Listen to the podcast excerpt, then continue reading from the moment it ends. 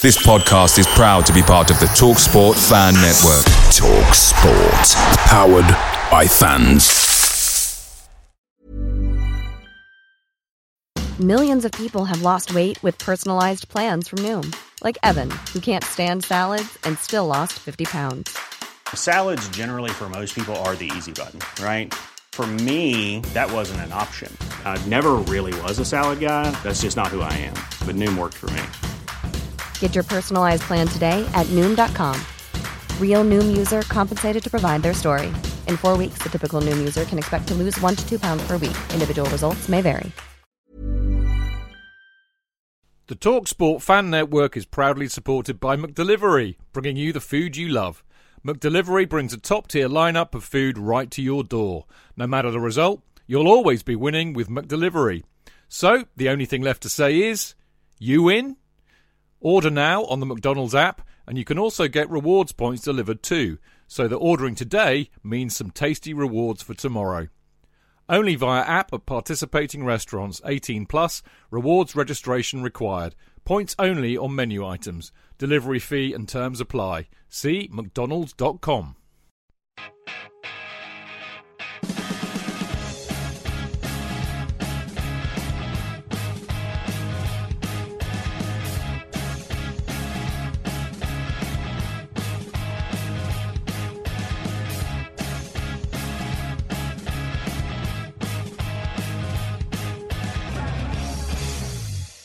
Welcome to the Chelsea Fancast, fueled by Guinness, powered by Celery, the show that is celebrating its 11th birthday. Yes!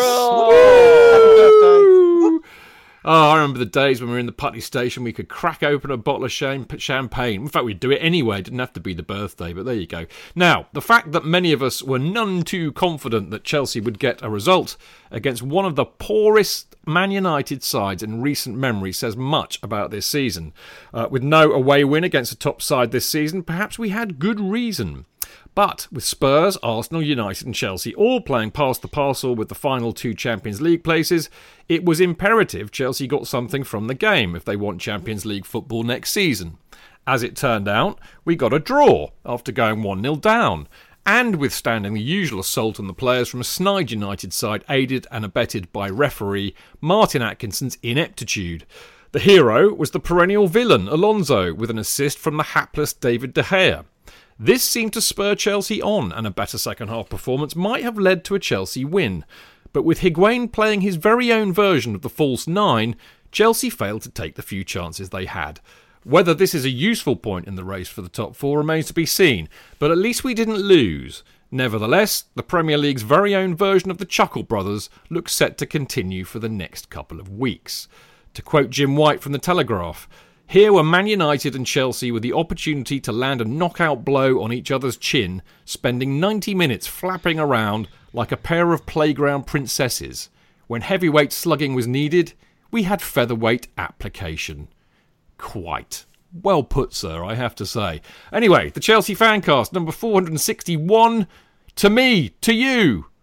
Uh, and I, I, should really add uh, a, Ch- a Chuckle Brothers production, possibly. But there you go. For those that don't know what I'm talking about, I'll never be able to explain it. Maybe some of these guys would. Uh, we have uh, with us tonight, actually, a very appropriate cast tonight, I have to say. But uh, leading us off, Mr. Jonathan Kidd. Lovely to be on the show, Chidge. Mm. And of course, Chuckle Brothers, a couple of comedians.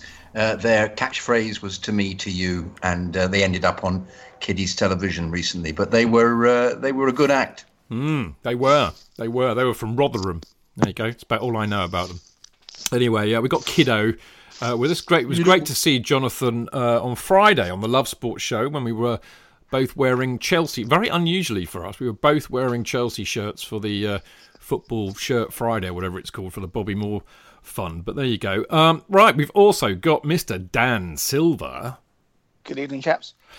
Lovely to see you, Dan. Uh, and uh, you know, we, we thoroughly embarrassed you by uh, by by saying how lovely and wonderful you were last week. But thank you for your text saying how appreciative you were of that. Yeah, not pleasure. Not as appreciative as those kids. As I tell you, mate, that will live with me for a long time. Their happy little faces at uh, going to a game. So well done, mate. You're a star. Lovely to have you on the show. It seems like it's been ages. It's been a very long time. Yeah, it has, hasn't it? We we must sort that out. Uh, now, last by very means, no means least, uh, the absolutely wonderful Mr. Clayton Bierman. Hello. Always such a pleasure having you on the It's- show, mate.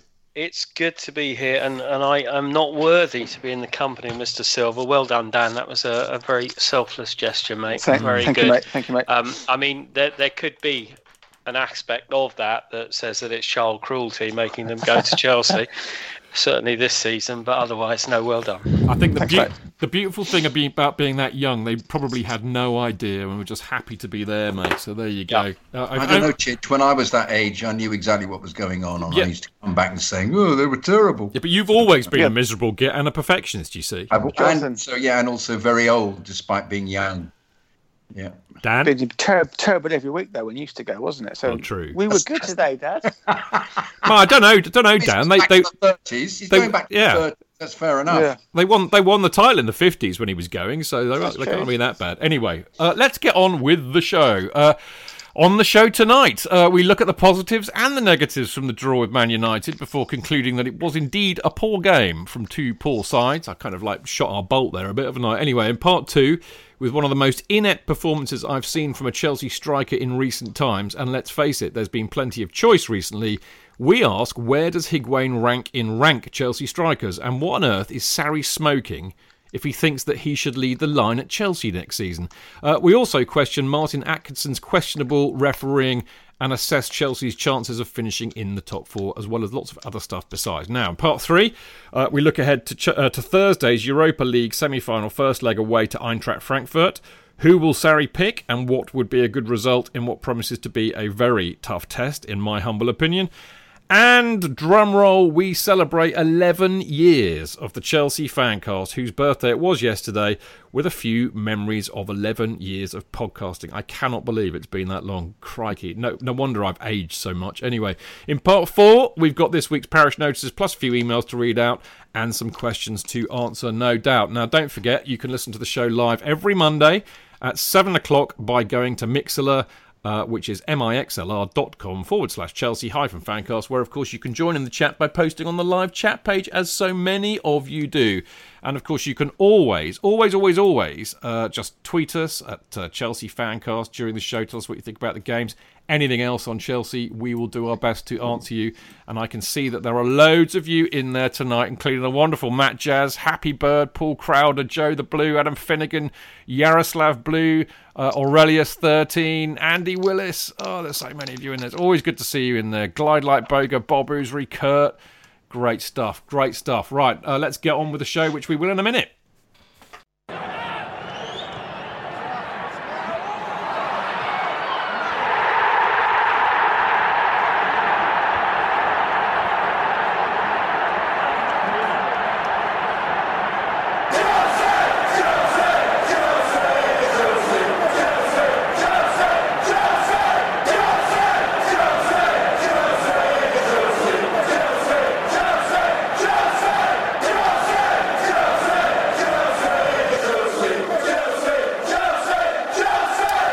Right. Um, I'm, I'm going to kind of like, you know, and, and I, I, kind of had a quick chat with Clayton before uh, we kicked off today.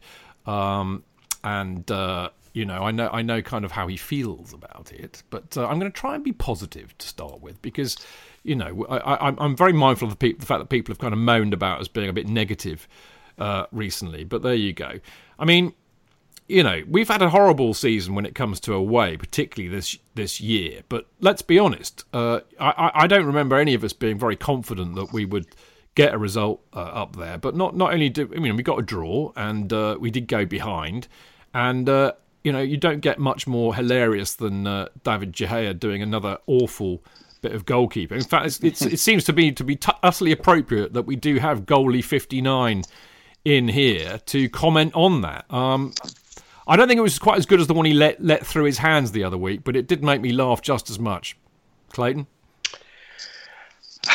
he's he's a quality goalkeeper, and he's going through a really bad time, and it happens. It is actually unusual for somebody who is that good to have made that many mistakes in such a short period of time. I have to say, um, he didn't have a particularly good World Cup. Um, I, I think. I mean, they've got two games left against two shit teams. Um, I'd take them out the firing line. They've got nothing to. Well, they've got obviously top forwards play, but they got the Argentinian goalkeeper. So I would I would rest him. But I mean, you know, what does it say? Class is permanent. Form is temporary. Class is permanent. And he's a he's a fantastic goalkeeper. Always has been. You know, if you ask any Spurs fan who saw him um, single handedly win that game at Wembley, which was what two two three months ago. Um, I don't know. I, I, think he's he's in contract talks, isn't he? Um, and I know this is a bit off the wall, but he was playing against the guy who is um, trying to get his shirt in the Spain national team, and and that might have had a little bit of pressure on him as well. But um, without blowing my bolt for later on, um, if we would have had more than one shot at him, we might have found out, you know, he really was in pieces. Well, I know. I mean, I, I, I, don't. You see, you've got me into the negatives already, Clayton, and I was trying to avoid that. But um, I mean, look on the plus side, uh, you know, uh, I, I, mean, we had more more shots, period, than United. I mean, you know, Chelsea, uh, United. Uh, I think I read somewhere it was one of the, some of the fewest shots they've had in a game like for years. But anyway, we had 16 apparently, but still only three on target to their five on target and it just it just beggars belief. But can, uh, can I? Are you you know just going back to that point, and and we I know that I you are trying to be positive, but I'm I'm really really sorry. But one of the things that made me absolutely fuming yesterday was we scored that goal just before half time. Mm. De Gea's confidence is in pieces. I'm the manager. I basically say, I don't care where you are, shoot. Have a shot. Absolutely. Yeah. Shoot, shoot, shoot, shoot. You know, yeah. I know that there's the whole thing about you have to get into a position to shoot, but get yourself in a position 20, 30 yards out. I mean, Rudiger was, you know, when Rudiger took that shot in the first half, I thought, what on earth are you doing? And but and then you see that, and that has to be how you play. I know it's it's it's one dimensional in certain respect, but you've got to do that we didn't have one long shot after that. I think Higuain's miss um, off De Gea's shoulder in the last minute is the only other shot I can think of that we had after we scored. Considering that Higuain is a man, and we're going to get onto this, who likes belting the ball, yeah. his attempt attempt at doing a kind of rather effete little dink over the goalkeeper which he saved was absolutely bizarre. Because in fact, if he'd belted the fucker, excuse me, if he'd belted it, it would have gone into the roof of the net, which he normally does. Yeah. But then we're going to get onto the. I think he the, was more shocked that he was onside, mate. He, On, as, he kept looking, didn't he? Even after he missed it, he looked absolutely but, right. As you say, there's, we, so, there's so much wrong with him. We, gonna, we will we will get into that. Um, can I just a, say on a completely yeah, of course. positive note, really positive note, I thought that Alonso yeah. took the goal fabulous, brilliantly. Brilliant. Totally agree, mate. Totally yeah. agree. Because Com- that... completely overlooked because of De Gea's mistake, but that yeah. was that was a fantastic finish. It was fantastic. incredibly, incredibly deft, wasn't it? Because he, those, you know, and also, yeah. also the ability that he had not to be offside as well. Yeah. By, by standing in the limit, you saw it. I really take my hat off to him. I thought he had a very decent game, actually. I thought he he, he really he, he was started off a bit shakily, but after that, but no, that was a brilliant, brilliant goal. I'm, i was out, out of my seat going, oh. Well, so was I, and I was on the bloody radio trying to do a broadcast at the time.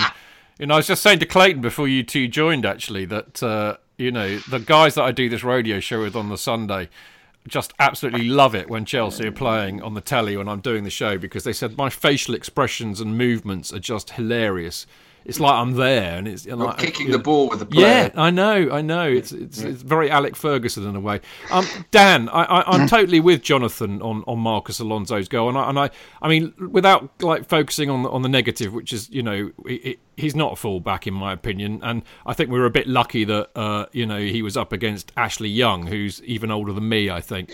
so he was never going to be really tested. Although Rashford did give it a go until he got injured, but um, he's do you realise he's scored more goals now than any other defender in the Premier League since uh, making his debut for Chelsea in 2016. That's 15 goals.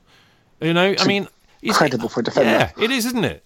You know. Yeah, you look at you know that's, that's what's that one in four, almost Mm. one in five. It's an incredible record. I mean, he's up there with John Terry, who was like a one in eight, wasn't he, throughout his career? Listen, Well, he, he's one of these fullbacks and knows where the goal is. He was the first one to react more so than our strikers. Well, I was going to say, where was the bloody striker? Yeah, he saw the ball. He right, okay. Watched. He watched. Uh, we saw the replay from the angle. He watched the linesman be offside. He was the first to react. He had nobody near him, so it was it was a phenomenal finish. I mean, the United defenders weren't tracking back, waiting for the rebound. None of our strikers were anticipating. He got there. It was a great finish from a tight angle. So hmm. he's you know he's certainly more like the Alonso. You know. The wing back Alonso, we won the league under Conte a couple of years ago. Again, I do think that that had a lot to, to do with the lack of threat down the uh, right for, Yeah. for United. But there you go.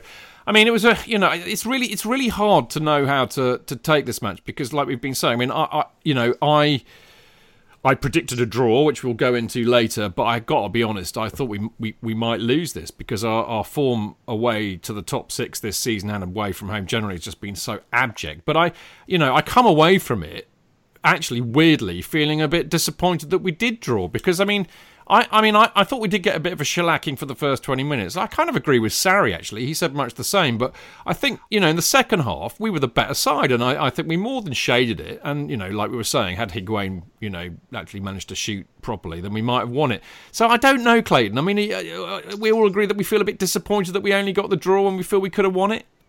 completely. Yeah. Um, I, I, you know, we say a lot on this show that sometimes we don't actually recognise how well the opposition play. Um, and I think Manchester United played very well in the first 30 minutes. I think they were Yeah, helped did. because our, our defence was an absolute bloody shambles. Um, but I thought they played well. Um, and, you know, in some respects, you, you doing a positive thing, you look at give us some credit that we're still in the game by the time we equalised. Um, so I, I think a, a, a draw was a, a fair result in the in the um, uh, after sort of the first half. Um, second half, we weren't troubled at all, um, but we didn't do anything. No, we should have won it, shouldn't we? Yeah, I mean, I, I was really frustrated. They they are a, they are a poor side who are down on confidence, and this whole thing about, you know, I tweeted on I can't remember what it was. It was earlier Sunday when Arsenal had a player sent off at half time. Brendan Rodgers brought on another striker, and I said the Emperor would never ever do that. We scored just before half time. It completely knocked the, You the did, didn't it? the wind out of Manchester United, and yet we came out.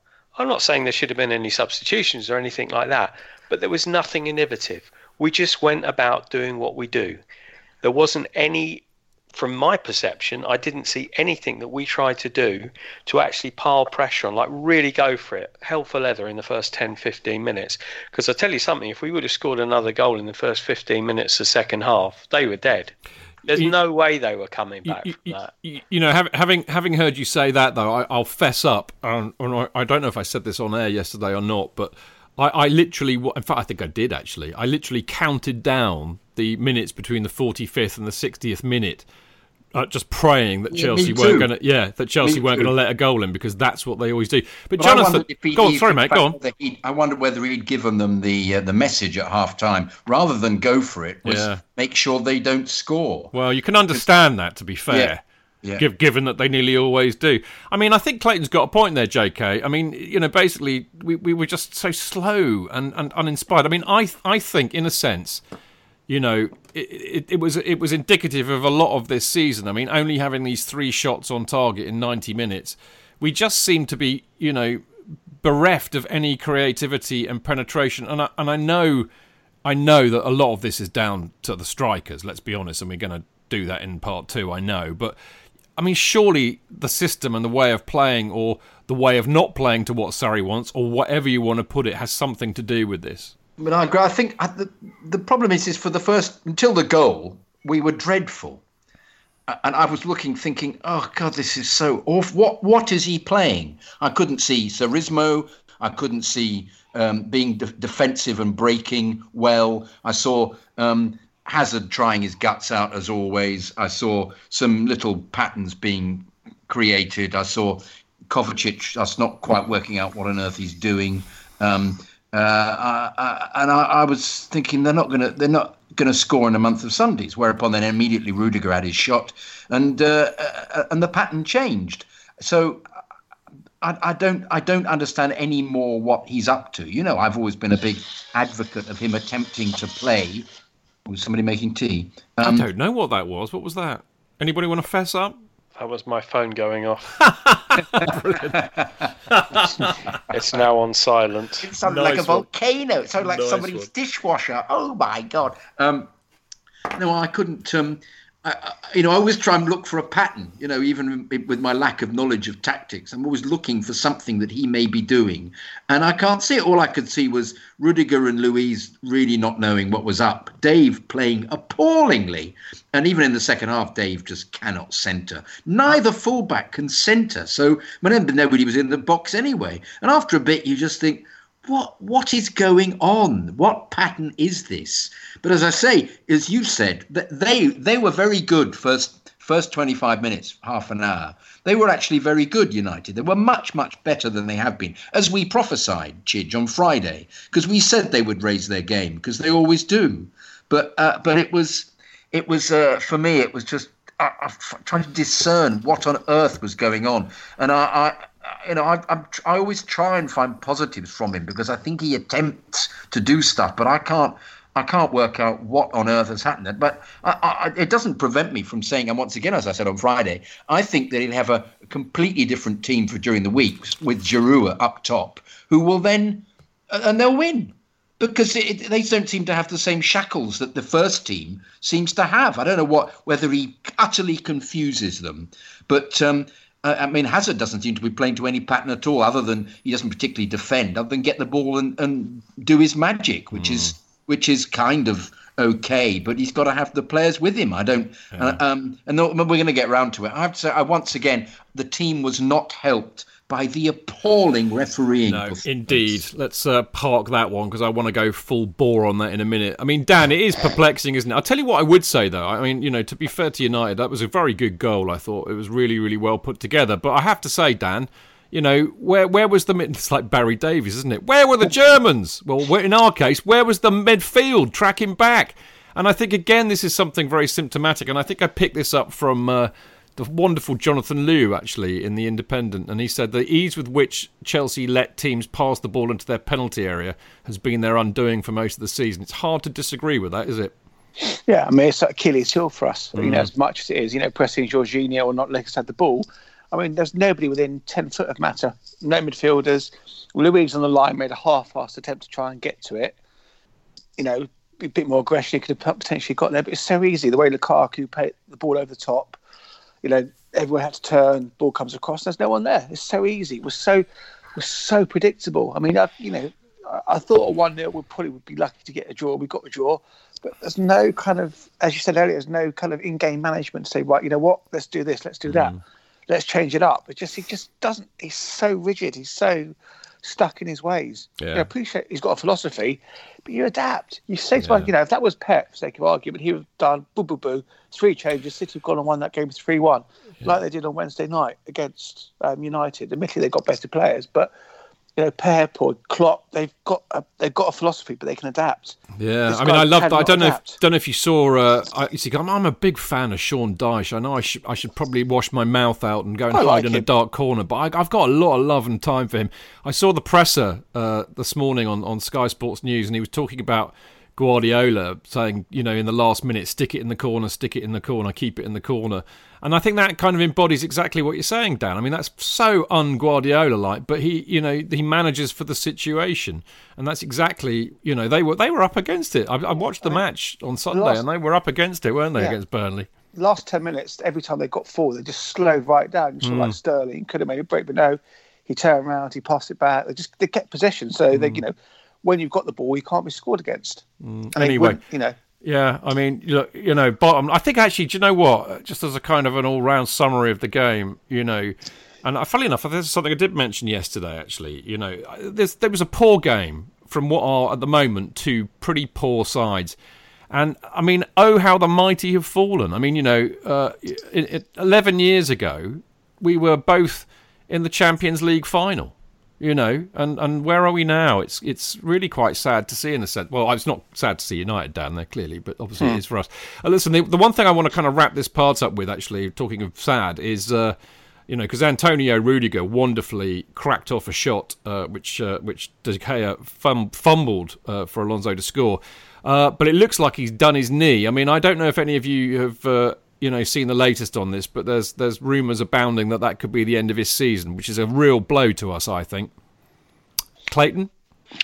I've I've not seen anything, but even just looking at him yesterday, yeah, no, I think it's dreadful. Um, I think it's it's a real real shame. Um, and he's our best defender and has been by a mile this season. Well, he? he's more than a defender. He's a leader. He, he's somebody who actually looks like he gives a toss. Now, I'm not saying that they don't because I think they, you know, quite a lot of them do.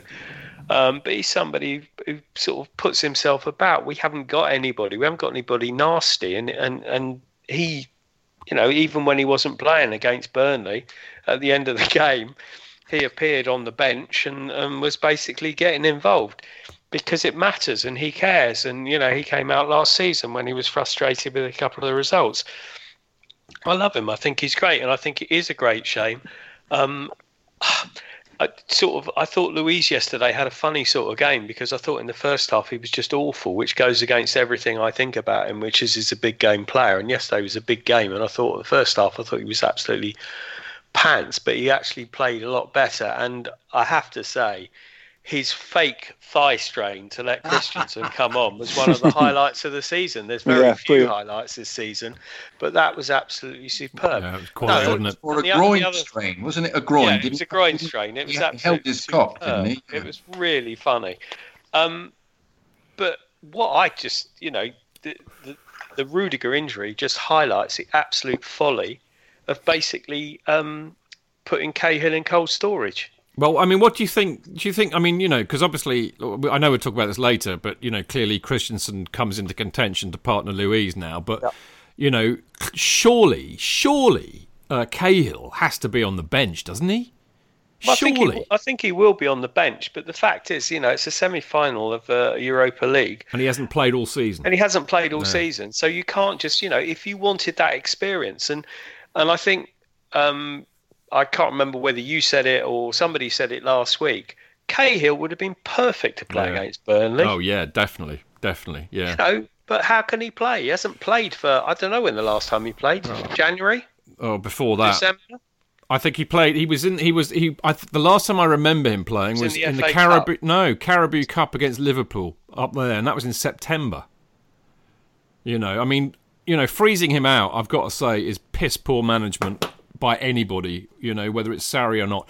All right, let's uh, let's get on with this and get out of this park. There's loads to talk about, uh, including, uh, I mean, you know, talking of uh, uh, you know inept performances. I've got to say, Higuain's is up there, and I'm wondering about him, and I'm wondering about Sarri, thinking he should actually be there at Chelsea next season for God's sake. But also very inept was Martin Atkinson, and we do like to kick a referee, so we're going to be doing that in part two.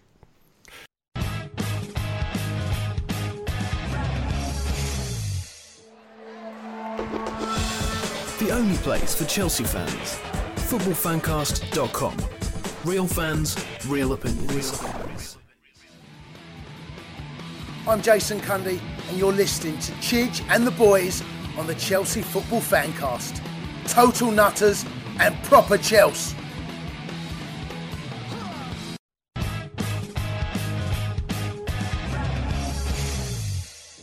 Uh, right, welcome back. I'm Stanford Chidge. You are listening to the Chelsea Fancast. Uh, while you're there, uh, and not not mean obviously you're listening to the show now, but when you're not listening to the show, in fact, well, you could probably do it if you're listening on your computer.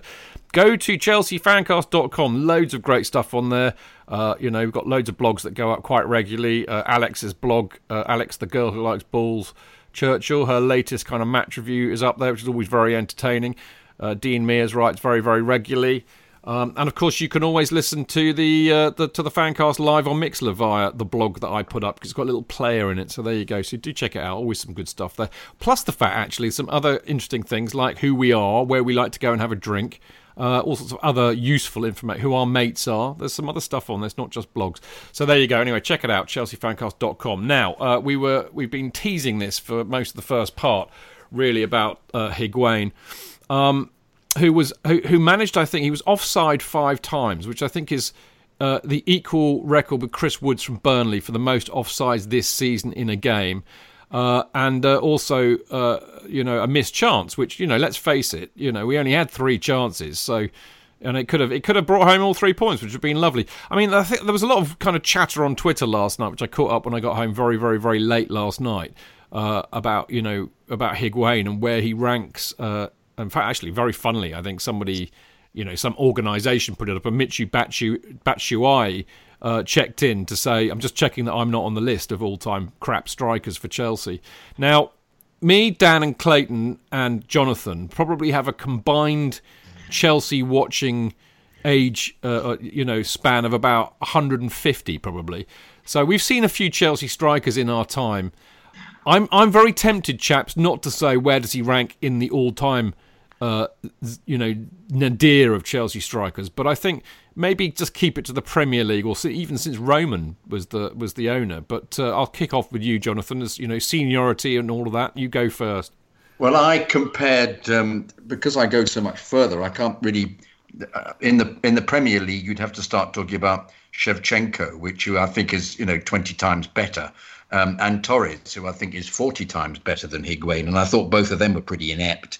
So um, Pato, uh, Falcao, and uh, oh yeah, yeah, yeah. But they were sort of kind of temporary, you know, signings, really. Yeah. Um, yeah, well, Falco, I had a bit of time for actually. He scored a wonderful header. I didn't think he was given. Um, uh, actually, on reflection, though, he was as shit as Higuain, wasn't he? Let's be honest. Um, but Pato, Pato scored a goal. He was very pleased to score his goal, wasn't he, Pato? But no, yeah. I'd like to. I'd like to more than allowed, Pato, mate. I'd like just even for a moment to give a to be allowed to compare him to Sutton, and I'd like to be able to compare him to Fleck and I'd like to be able to c- compare him to Mitchell. And going back even further, Alan Mayes. Uh, I'd like to be. No, no. Funnily enough, funny enough, no. I, there was a thing. Alan Mayes was o, sort of okay, apart from his bizarre desire to get the ball and turn around a complete circle, which confused me about him. But he did score a couple of decent goals. Actually, he was a, for the standard of what was going on around him. He was all right.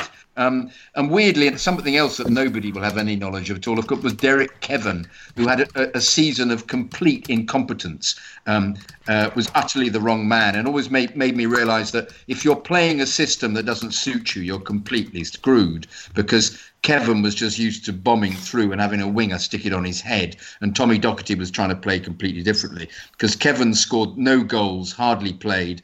Um, uh, and then the following year went to Everton and scored 30. So um, uh, yeah, so that's very Chelsea, that is, isn't it? Very Chelsea, wasn't it? Very Chelsea. That was sixty three. Um, but uh, um, it, it, what I find awful about it is that it, we he, we had such high hopes for Higuain um, because because of his only two years ago, three years ago, what was it? His scoring ability of scoring thirty eight and being the the infernal goal machine, as Sarri entitled him, and to see this shuffling idiot who could not be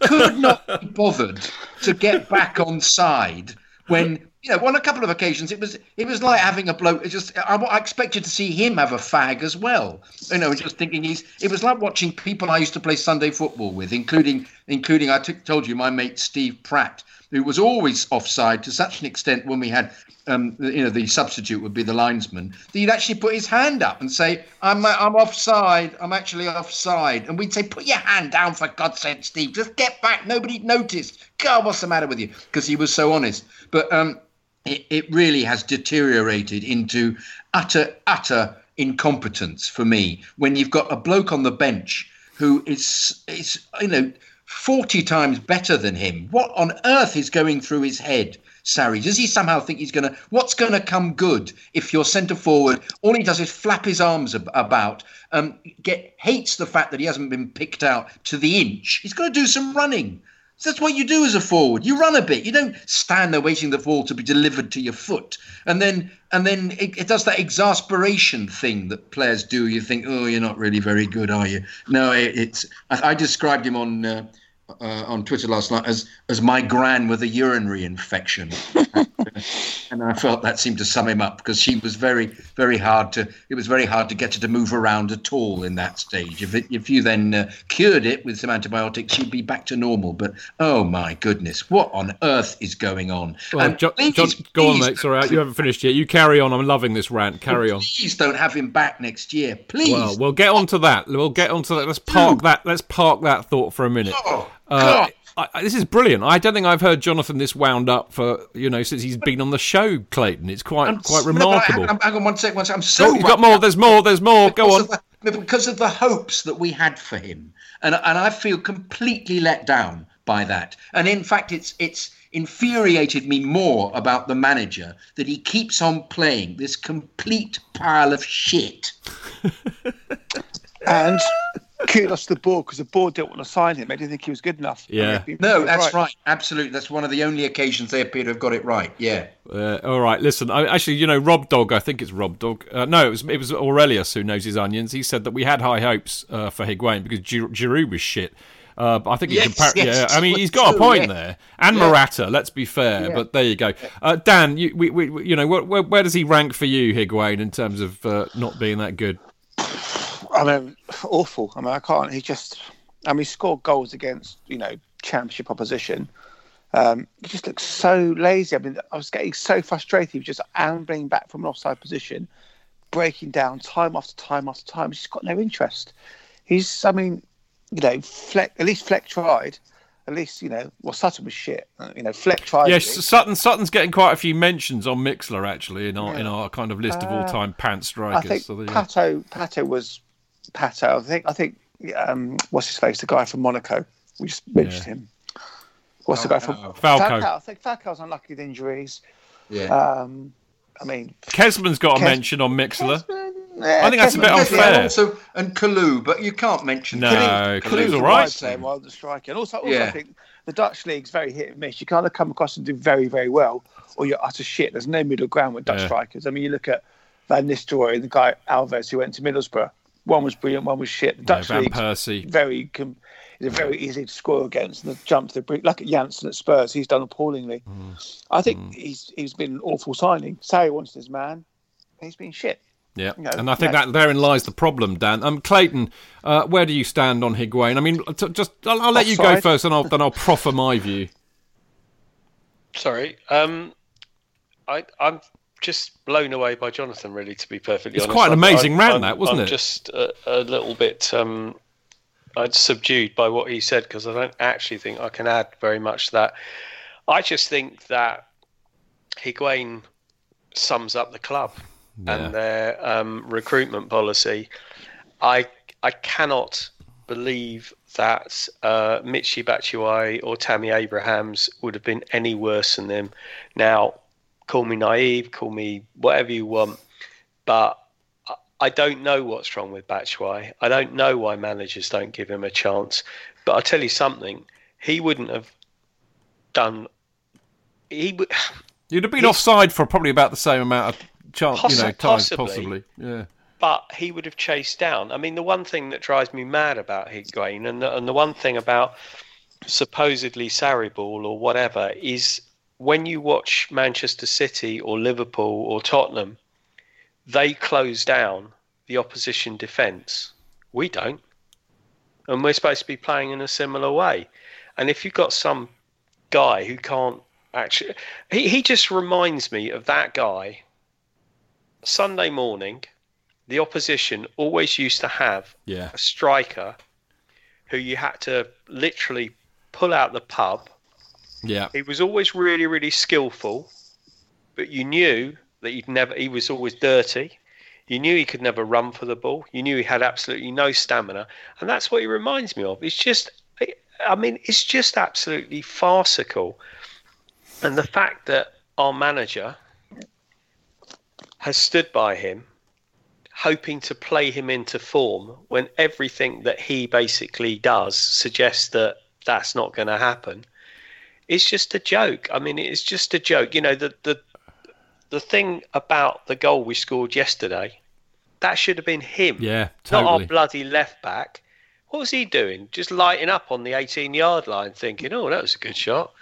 Just, I mean, it's everything that's wrong with the club. I haven't answered your question. No, you have in a, in a I- way I- I you've taken it in a different angle, which is I- great. I, just, I just think that Sutton was Sutton and Fleck were Fleck, and Sutton. I've got a theory about Sutton. If Sutton would have scored either one of those two one-on-ones in his first game, he probably would Yep. have been all right. yeah. And he just after that, yeah, go on, John. Something you Well, gonna say? I was just going to say, you know, with Chris Sutton, once a centre half, always a centre half, in my view. Uh, now, um, I'm going to have my say on Higuain because I, I, I think a lot of the disappointment stems from the fact that we managed to delude ourselves, really, because he was superb. He's he's, a, he's an absolute world class player. or He was. You know, I mean, that season in Napoli is, is no coincidence. We all thought, oh, he's Sarri's boy. You know, he, he'll understand the system. It, it all made perfect sense, apart from the fact that we, you know, as we often do, we blinded ourselves to the absolutely obvious thing that his legs have gone, he's too old, and he was crap for AC Milan. I mean, they must have been laughing all the way to the bank, AC. I mean, it was like being done over by the mafia. I mean, they must have been laughing all the way. A bit like the Italian job, you know.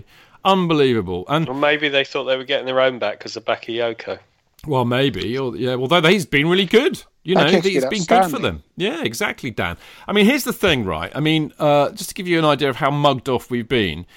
Allegedly, he's he's on a, on about 270 grand a week. He's getting paid more than Hazard, right? Now, I, I don't think anybody knows exactly what this is. What the rumor is. Uh, there's a nine million quid loan fee for the second half of this season. So basically, if he doesn't score at all for the rest of the season, right, those four goals will have cost Chelsea a little over four million. And and and uh, what I cannot understand is is Sarri's comments uh, saying that you know he'd like him to stay next season and he'll come good. And he was compared. I've moaned about this before, I know, and he's done it again, saying, "Oh well, you know, Luis Suarez in his first season only scored three goals, and then he scored sixteen, and then he scored twenty. Luis Suarez was in his mid twenties. It's just insane. I cannot understand. What is what is Sarri smoking? It ain't bloody Marlboro Gold, that's for sure. More like Acapulco Gold. Unbelievable, man. Oh dear, and and I, and I get you right. I mean, Dan and Clayton, I think you all basically said it. I mean, to be fair, actually, Dan did make this point. The club, the club didn't want him. They didn't want him in the summer, and they, they, you know, maybe the club are being clever. Maybe they're using, they'll use Higuain as a stick to beat Sarri with. But I do, don't know. do you not think the club's reluctance was the money rather than the actual ability? They have to rely Well, on yeah. on the coach, on the ability. I think their reluctance was was basically they didn't want to pay that much money for somebody of that age. well, Well, yeah, I've, maybe. I've read that there were a massive targets in the contract, none of which he's achieved. Mm. Did, you not, did you not read that at all somewhere? no, Well, I the first didn't. one was give up smoking. Yeah, yeah. No, So- and well, so- for Higuain, so, uh, Higuain, not he- he- Sarri, yeah. He hasn't, he hasn't cost them as much as uh, uh, uh, as they thought originally. All right, well, we, we will see. I mean, it's quite funny. I was with these two chaps. You know, they're actually really good lads. Actually, Matt Beadle, who's a Man United fan, and Will Pugh, who who's West Ham, and you know they both do a lot of writing for all sorts of people. And they they are, they're on this kind of Sunday love sports show I do. But anyway, they they came up with some brilliant stuff about Higuain. They said, well, the trouble with Higuain, you see, is it's basically because he's losing his hair. And I said, "What?" And they said, he's, he, and they noticed that he basically spends most of the match fiddling with it or trying to. You know, it's almost like a modern day version of a Bobby Charlton comb over. He's, he's losing his hair, and he keeps trying to like, you know, you know, brush it over so so he doesn't look over, yeah, yeah. so he doesn't look bald. And they, they said that's the that's the problem with him. So there you go. Maybe they're right. Well, I don't could know. be, you know, it could be that that becomes the focal point, and he's embarrassed. Well, they said that. Matt was saying mm. this. He said that he won't. You won't believe. He, I can't possibly reveal who he was talking about, but he said you wouldn't believe the number of footballers who they're they're basically so insecure that if they start losing their hair, it's like a sign that they've lost their virility, and it completely knocks them sideways. So he, Well, he, they're not he- getting the right advice, Chidge. Yeah. They should speak to me. Well, Higuain's not scoring on off, on off the pitch, then, is he? Well, indeed, indeed. Right, let's get off Higuain before we all blow a gasket. No, no, let's blow another one. I know. Let's go for Martin Atkinson. Oh, God. I've, I've titled this "Even Worse Than Kevin Friend," uh, which is some feat. And by the way, Kevin Friend's just been given the FA Cup final. Bloody hell! No, Fucking hell. Now, what are they the- watching? What I know, they see in I know, I know. The list of list of crimes, list of crimes. Uh, okay, uh, What's the matter with Jonathan. I know, I know. Uh, right. Uh, I'm just going to read this out, and then we can pick on each one. I mean, Rojo on Willian and Higuain, actually, which he managed to do in the space of about five seconds. Complete and utter dirty bastard. Should have been a red card. Matic on Azpilicueta, he missed and ignored. You know, okay, yellow probably, who knows, but completely ignored. And I mean, this this I've taken from Jonathan Liew, who has put this better than I ever could. And he says, and of course, no discussion of United's shithousery would be complete without Ander Herrera, who undertook his now customary one man hit job on Hazard with the usual sadistic relish. I mean, that was just genius. Mm-hmm. That sums it up. Inept response from from Atkinson. Nothing. Absolutely nothing. They were, they were complimenting him on the fact that he's up with play. Well, if he's up with play and he's watching Hazard be kicked again, do something about it. But also, I really have to bring in here the the the linesmen. I'll call them deliberately linos if we're not supposed to supposed to call them assistant referees. What it seems to me that Atkinson has that approach, which is you don't do anything because I'm so close to the action. I see everything. You don't need ever to flag. Did you see the linesman ever flag other than offside or ball in and out of play? No. They didn't do anything. They didn't point out any fouls because he is clearly the man in charge. He has such an ego. And it's utterly inept, beyond belief, that they're allowed to get away with this. The sooner that him and Friend are booted out, the better. Absolutely appalling refereeing. You're just watching complete disbelief. And what I hate is then on Match of the Day, we don't see anything of the fouls or match. that We see the end foul with with Rock with Rojo. Of course, should have been sent off, but the previous one with the with the elbow is just ignored. And as we say, Herrera's constant fouling of, of Hazard. It's completely uh, disbelief. I was hoping that Oliver's reaction over the last couple of years would have some influence on the referees, but they are clearly so fond of themselves that they think what they're doing is perfect. And for some idiot in the referee's setup than to give Friend the cup final. Oh, what is the matter with them? You didn't. You didn't know that. You didn't know that, did you? I didn't. Uh, I've got no. funny enough. No, of course I didn't no, know it. Yeah. But as sooner, the sooner that they have, and also the whole process of time added on, and and and the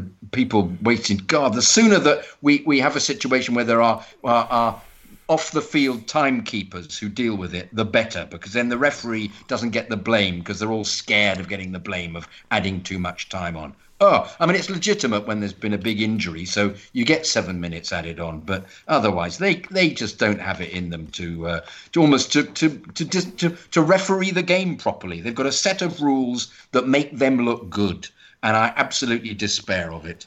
Well, Jonathan, it's brilliant to hear you on such good form. We've had loads of comments about you this evening already, all all positive, I have to say. Mark Barfoot, Mark, I'm going to read these out, mate. These are quality. Mark Barfoot, the lovely Mark Barfoot. Mark, it's lovely to see you in here as ever, and I do hope you're bearing up. He says, picturing JK, JK with knotted hanky on his head and clenched fists with steam coming out of his ears. I think you've got that right. Uh, and then, uh, well, I got, got another one here. Uh, Joe the Blue says JK is on fire uh, tonight. Uh, and I think Rob Dog says, as Jonathan stopped by Starbucks on the way uh, over to the uh, fancast tonight. Uh, there you go. And, uh, and Andy Willis says, Jonathan, I can recommend some anger management, even though your sentiments are absolutely justified. And Mark Barfoot, just to, to, to make sure for the, the teenagers in the room, he's, he's saying a la Gumby from the Monty Python of course, as we would all remember. Uh, anyway, uh, I need to put my wellies on and to you have do. a, a I, just fair go, go, sweater as well, don't I? Yeah. Yes. Listen, love, go and have a lie down for five minutes. No, we'll, no. We'll, what I'm going to do, no? Chief, okay, I've got a tennis right. racket. I'm going to okay. belt the shit out of a out of a pillow on my bed. Yeah, right? yeah, okay, it's good. It's good. That's good anger management, mate. I, I, it works for me. I mean, I, I mean, Dan and Clayton. I don't know how we follow that, or even if we can. I mean, he's pretty much done the lot, uh, but. I, I, tell you what really pisses me off most, actually, and, and, and that's the way. I mean, this is classically United, we have to say. I mean, you know, Atkinson wouldn't be the first man, uh, first referee who's refereed at Old Trafford who's let him get away with literally murder. But I think that Rojo tackle, I mean, how that. I mean, I think he got a yellow, but how he didn't get sent off for that, oh, Clayton, is just, just beggars belief, mate. I, I don't know if you remember. I think it was last season or possibly the season before, but Match of the Day or somebody did an actual like um, because he'd done about two of those in like consecutive weeks. Certainly, one of them was at Crystal Palace, and the other one might have been at Everton. Exactly the same tackles. Um, he didn't get sent off there either. I mean, it was an atrocious. It's just the thing is that that with the Matter one, not the Matter, the Matic one, and that one, I can't believe he actually saw them because if he saw them, how could he only give a booking? It was ridiculous. But Jonathan touched on it, and one of the worst decisions he made was that one where um, Herrera clipped Hazard outside the box about 20 minutes in and didn't book him. It was just a cynical trip with no intention of going for the ball. Straight in, absolutely. And he, he just t- clipped him. And it's just, he is rubbish. He's absolute rubbish. I mean, none of them are very good. The game is much, much too quick for them now. Yeah. The assistant referees, stroke linos, do not make a single decision.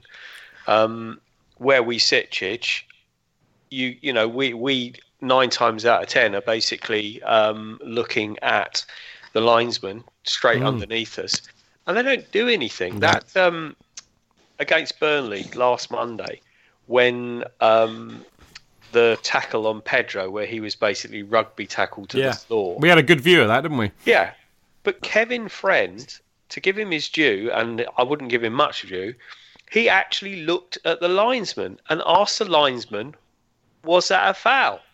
And the linesman said, "I wasn't looking." And the linesman was like five, five, ten meters away. Yeah, yeah, So- unbelievable. These guys don't get any help, and and what Jonathan says about independent timekeeping, it has to happen. Yeah. It happens in every other sport, and I I just despair, to be honest with you. Indeed, uh, Dan. Uh, do you have anything to add on Martin Atkinson, or, or, or Um, shall we move on? Just say very quick, I think I think Gary Neville made a point that Mm. you know next season VAR coming in that will be reviewed, will be sent. I think there's this there's going to be a there will be a sea change next season when VAR comes in because it was just a disgraceful tackle. Yeah. I mean, I, they, you know, but I, I've said for a long time that ex pros should become referees. Those perhaps who didn't make fortunes at the game, low league players who come out of football, they know the game, they played the game, they understand the difference between a good tackle and a nasty tackle. They'd be so much better placed to um, to referee games, and they'd be fitter. Yeah, You know, I agree. I agree with that. fast track them. Lots of games will finish with only eight players next season. I really Yeah. do, if because of VAR, because they'll just see the the, the cynical quality of the fouling. Because those those ankle things are frequently given as a yellow card, and they're Yeah. they're just hideous. I mean, poor old They William. I'm, you know, I'm surprised surprised if he'll figure on Thursday, even if he was going to. Yeah. Well, it was a proper go over the leg breaking tackle. That one Yeah. was. Over the ball, you get a red card. Simple. Yeah. All right, we're going to move it on so we can all calm down a little bit. I mean, what, what I would say, actually, just to kind of intro the next bit, I mean, you know, uh, at the end of the day, uh, you know, a point uh, was better for us, I think, than it was for Man United. I think they needed to win that more than we did. But it kind of, it kind of still, it's still, it's like this whole bloody Chuckle Brothers thing. It still leaves the top four in the balance. I read somewhere a quite an amazing stat that something like, I think this was on the BBC last night, which is something. There we go. Spurs, Chelsea, and Ar- Arsenal and United have lost 14 of the last 28 games they've played. I mean, that is just absolutely bonkers. Anyway, uh, that Well, it wasn't the other statistic that the, the those um, four teams have won one game out of the last eleven? yeah, yeah. I mean, it's just insane, isn't it? That, Anyway, was, that was Spurs beating Brighton last yeah. week. Incredible. Uh, now, I, having said that, I still think that Spurs and Chelsea are in the box seat in the uh, in the race for the Premier League top four. I, I, I've I've updated my spreadsheet and made it actually far sexier than it was last week, uh, which the boys can see because they've got the script.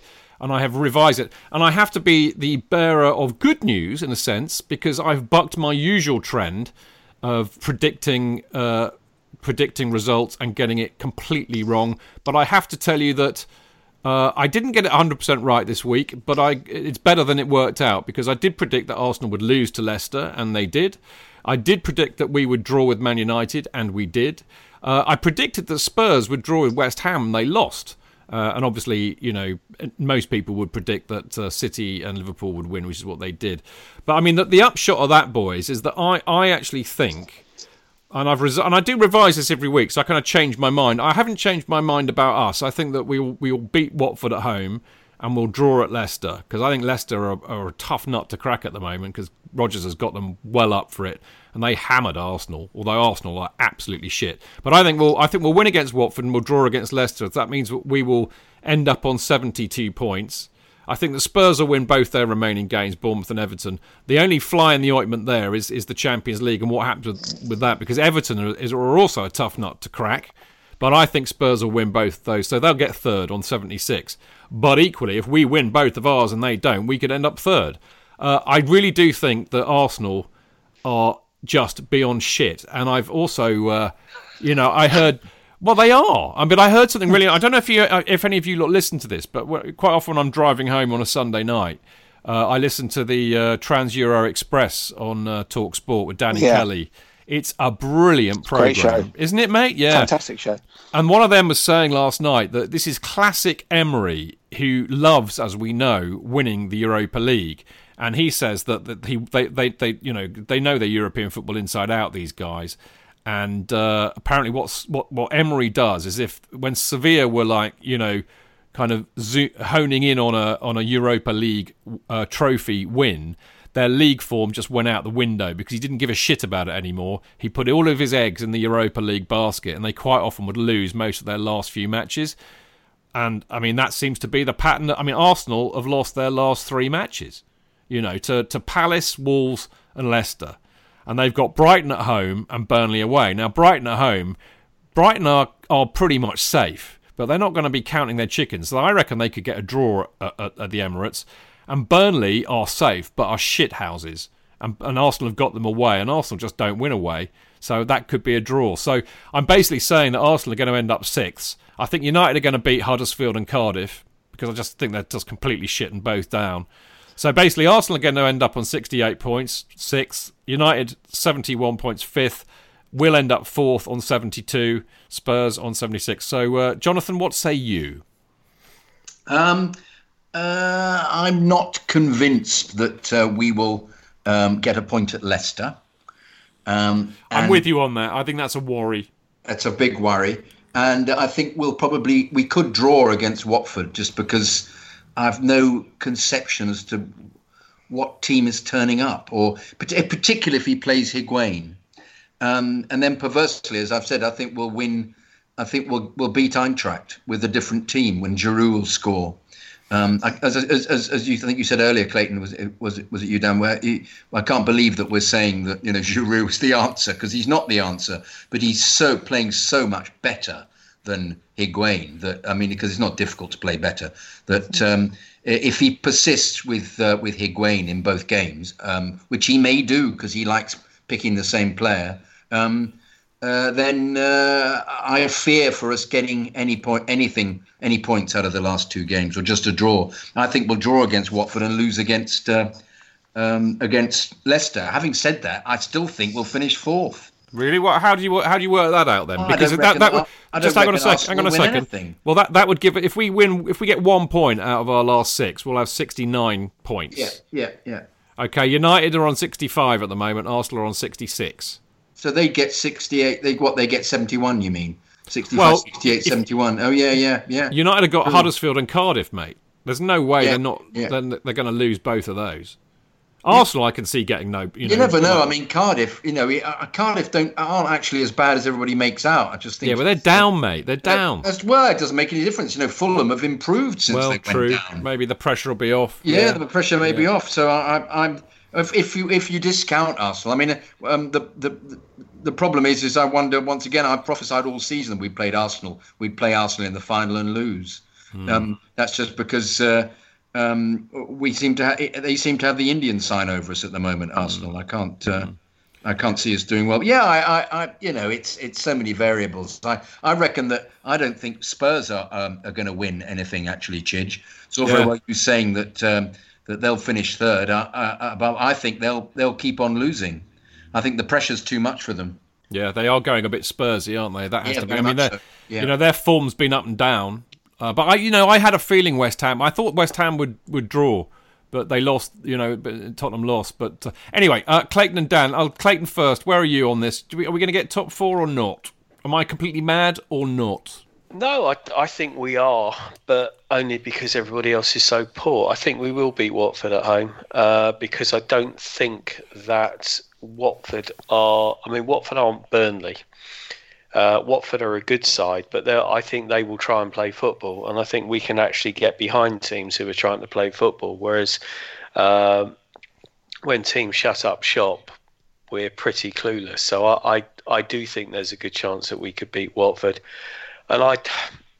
I think yes, Leicester are a good side, and they're possibly a better side than us. Um, their form since Brendan has come in has been fantastic. Um, they've got lots of really good players, but I do actually think if we do need a draw and we don't have to win like yesterday because mm. we didn't have to win yesterday, I think we are capable of doing that. Um, but it, it is it's up in the air. I mean, I, I agree. I think Man United will win both their games.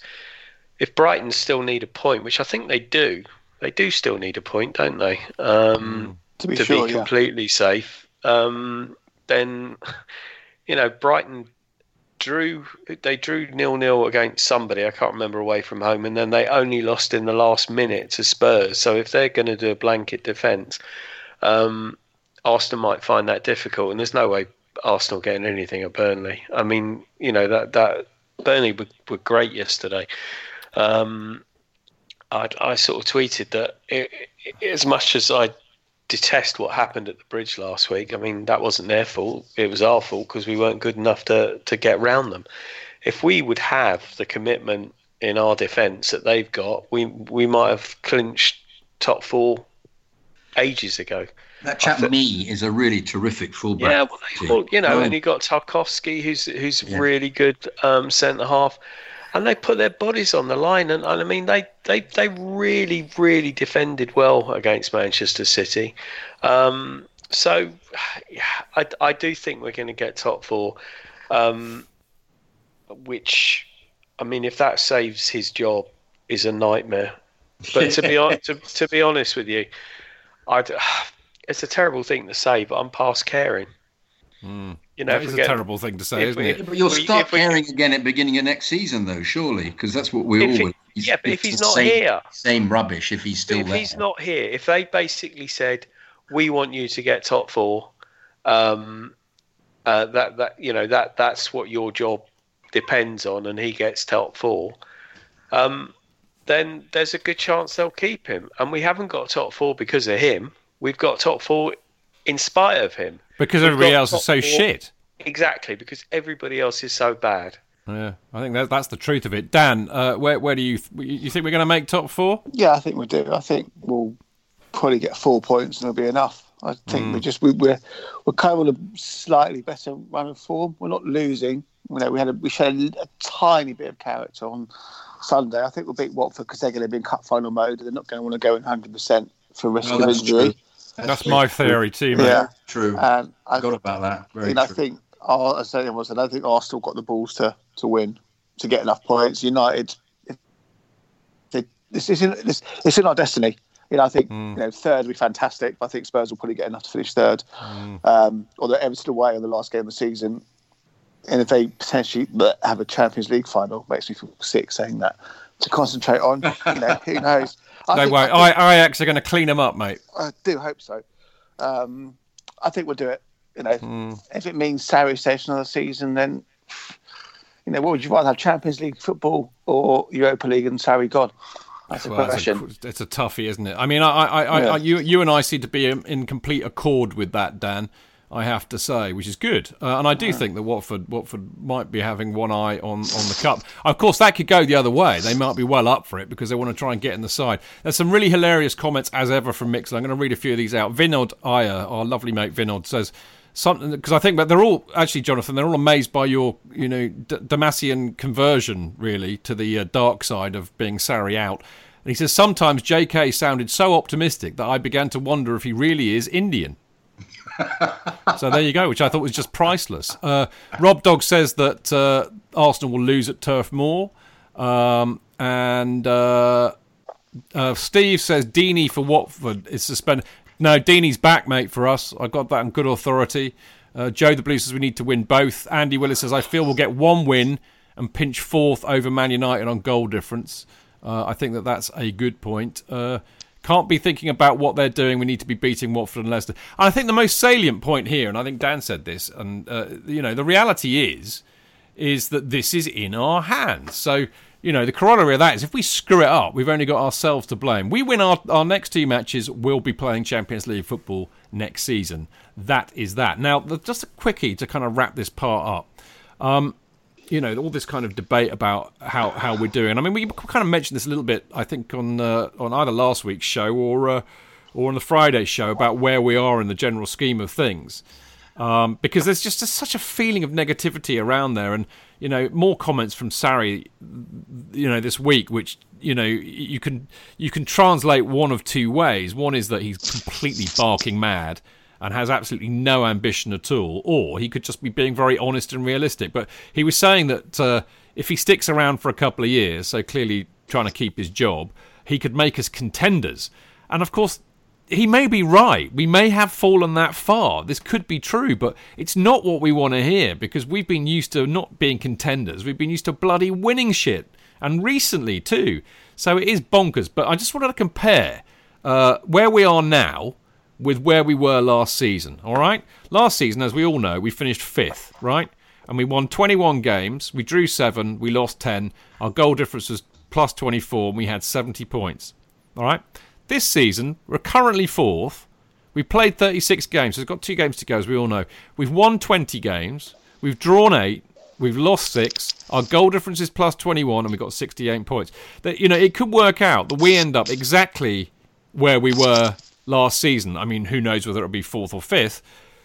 But I'm not really sure what that means, Jonathan. I mean, I don't know whether that means, you know, we haven't improved, or I don't know whether that means that we're stuck in treacle. I just don't know what it means, but I do think it's a bizarre coincidence that we're pretty much exactly the same as we were last season. Well, perversely, we had exactly the same thing happen last season, which is we played very well up until January, yeah. and then it all started falling apart. And in the same way as we got sussed um, the, the the version of Sarri ball he was playing um, seemed to take everybody by surprise initially, but then we got sussed whether it was putting somebody or Jorginho, whether the confidence of the team went, or perhaps he somehow conveyed his his being pissed off with the fact that nobody could actually um, play the way he wanted, and it was just but for different reasons. Obviously, you've got uh, um, Conte being blamed. Um, but Conte blaming the board for not wanting to buy all his great past it Italians to make the team competitive. And at least, I suppose, from this point of view, he feels that he can make it work. So therefore, he, perhaps he's more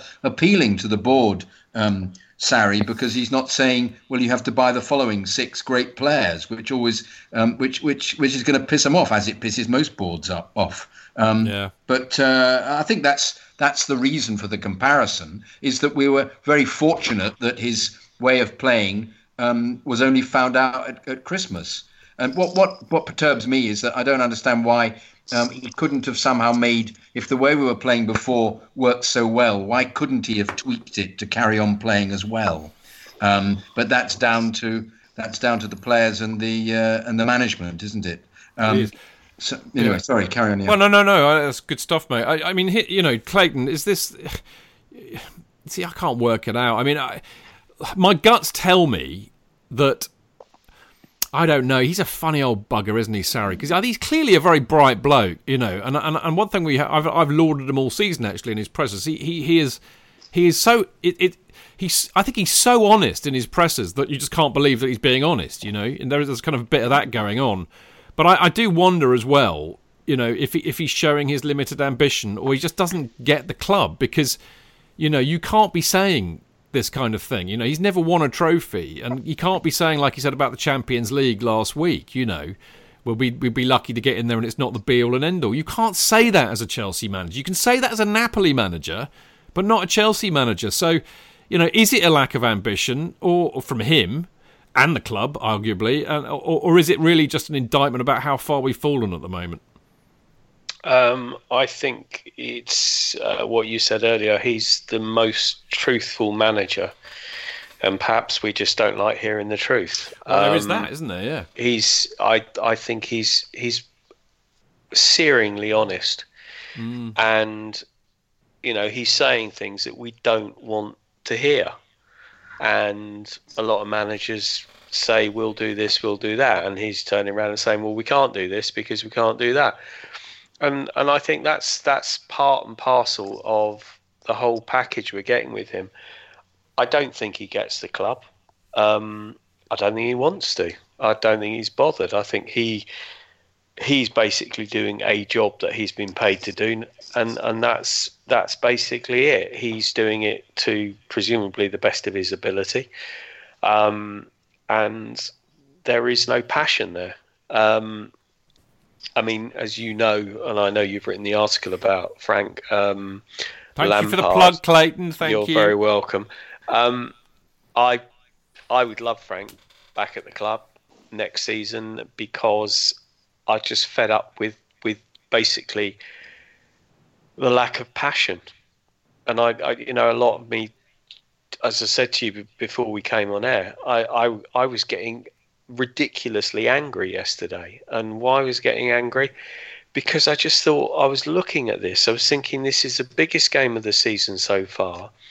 And okay, Man United played well, but we're strolling around. The, uh, and this has to be the manager. You know, the, the, yeah, I, I am very anti Sarri, and I'm sorry for all those people who are pro Sarri. I've not seen anything in anything that's happened this season that's made me think I want him back. Now, I know it's it's a sort of it's schoolboy stuff. You want somebody to care, and maybe he does care, but he doesn't show it. But I need to see, I need to see that somebody cares. I need to see somebody get angry. You know, I didn't see his pressers. I can't stand watching his pressers. But did he come out yesterday? I mean, after the game, did he say anything about the horrendous tackles? No, I don't think he Uh, did. he he said Rocco's uh, tackle was an orange card, but he didn't say it was a red card. Well, he should have said it's a red card. He should have told it like it was. I mean, the, sorry, I've, I've actually That was being diplomatic, I I, think, wasn't I it? forgot. I'd forgotten the question, but the point is that at the end of last season, we won the FA Cup. Um, at the end of this season, we might win the Europa League. Yeah. Um, But the point is that we as a club have fallen hugely. We we are so far behind the top two. If you consider that we won the league two seasons ago with a fantastic, fantastic team effort, and to have fallen as far as we have in the last two seasons, it, it's it's. I think that that's why the whole Sarri thing. It's it's it's not him alone.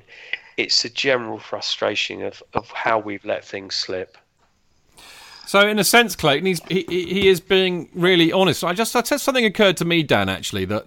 Uh, I mean, this is a very big call, but I mean, let's be honest here. You know, we do this show every week, and we, you know, we write stuff as well, and we stick the boot in. You know, we call it as we see it. You know, and we've been we've been saying this for a long time that thanks to the board and, and the lack of spending money or, or decent recruitment and all the rest of it, that we've been falling uh, behind. So, is Sarri not just saying what we've been, what we know and what we've been saying? And I just wonder, Dan, if if we had, uh, you know, a, a manager on board who had a huge track record of success and been winning shit that would that we would be impressed by, that we would take it from him, him coming in and saying, you know what, guys, you're in the shit. And it's going to take a lot of sorting out, which is kind of what he's saying. Oh, but because it's Sarri who hasn't won anything, we're going, well, fuck off, because you're a fag eating tramp and a banker. Yeah, I mean, Conte pretty much did as much last season, and this whole our biggest problem is not just the manager; it's the fucking board. They've the last six years they've mismanaged. They've bought awful players, and there's stupid people about players over thirty. Conte wanted player X, Y, Z. Okay, yes, they may be in the wrong age, but if you get those three players in and he delivers Champions Leagues for next two to three seasons with these players, surely they've the income is you know is greater than their outgoings. You, you can't keep getting top class managers and giving them fucking Danny Drinkwater. He wins the league with an incredible season, and we give him Danny Drinkwater. I mean, what the actual fuck? Seriously, it's just Yeah. it's, it's frustrating. I mean, Sarri's the most public face, senior face of the club, so he you know he's going to get a lot of stick. So a lot of it deservedly, not all of it. You know, I've, I've marred a little bit because you you got to think that this club's had problems for six or seven years. He hasn't helped himself with his stubbornness, but we just someone needs to have a good reboot from top to bottom either Roman's got to you know regain his interest, sell the club, whatever. But Bruce Buck's been there a long time. Everyone's been there a long time. We need a fresh set of eyes from top to bottom, and we need somebody who understands football on the board who will say, "Don't spend seventy million pounds on Drinkwater and Bakayoko. Buy fucking player X, who's the same money." He's it's, it's bafflingly frustrating at the moment.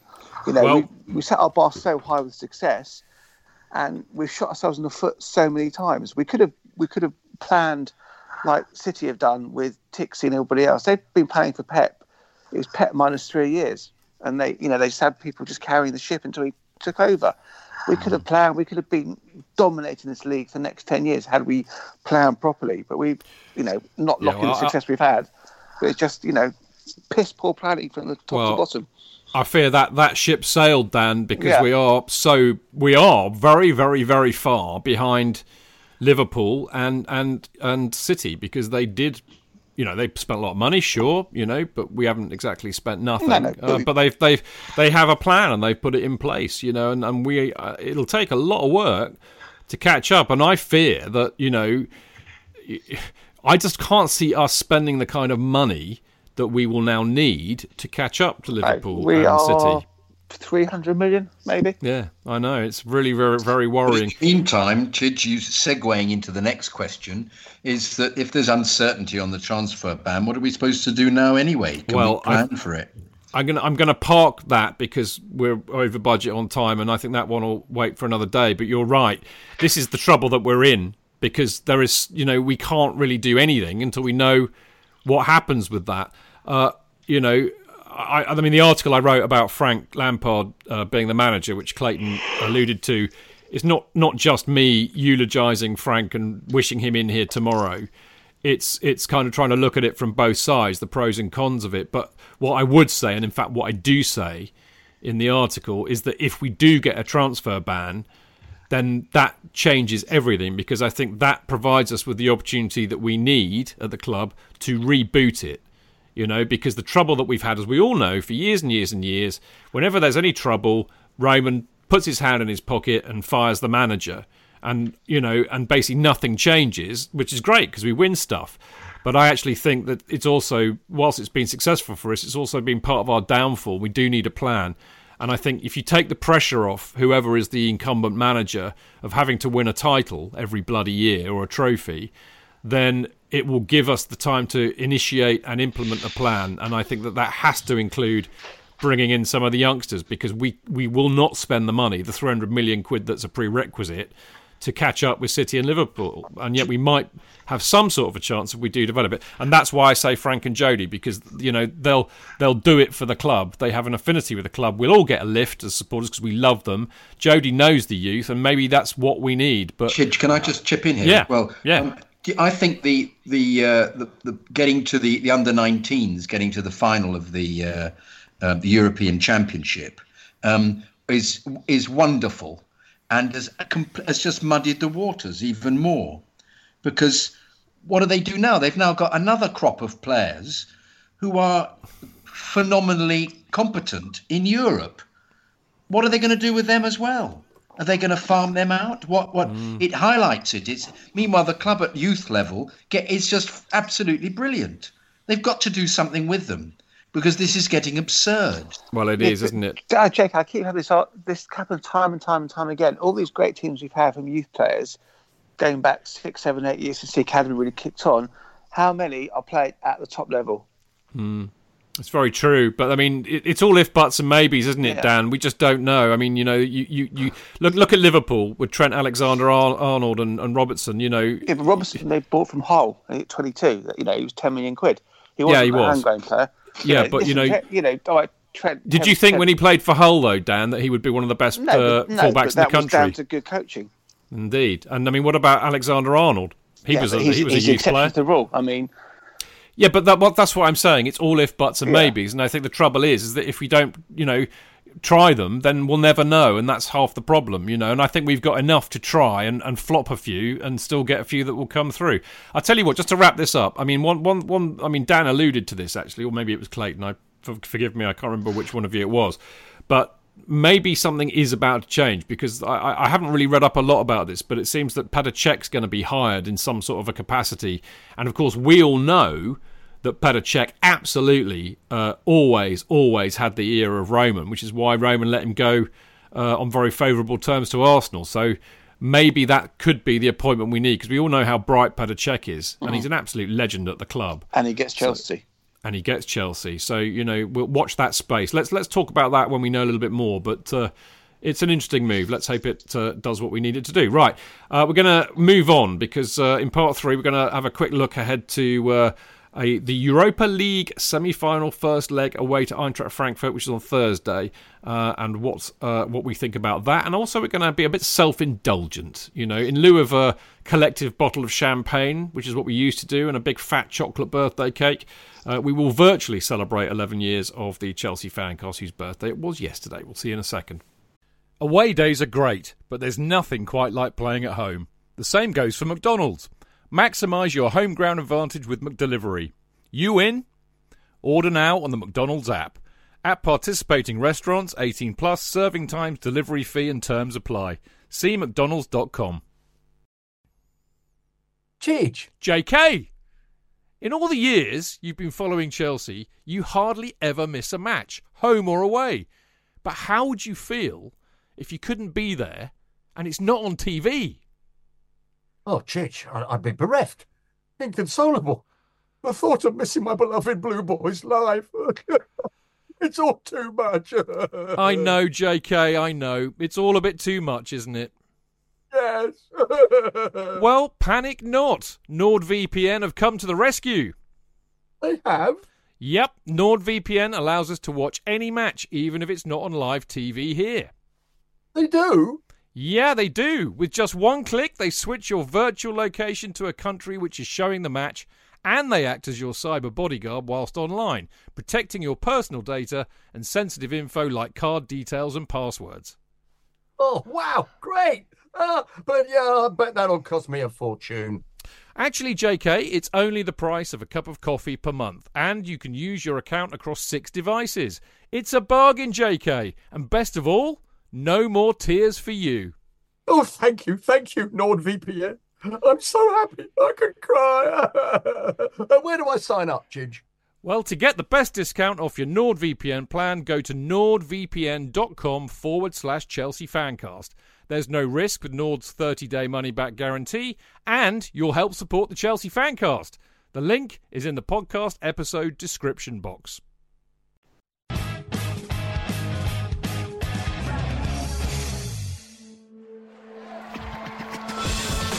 Real fans, real opinions. I'm Jason Cundy, and you're listening to the Chelsea Football Fancast. Proper Chelsea. footballfancast.com.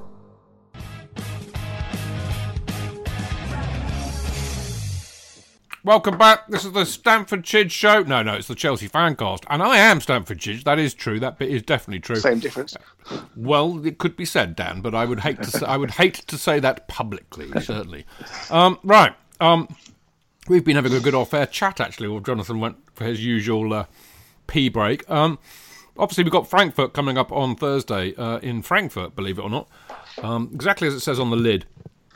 Now, I happen to think uh, that this is going to be a bloody tough match. I've got to be honest with you. I, I mean, Frankfurt have been, um, you know, one of the sides of uh, the Europa League this year.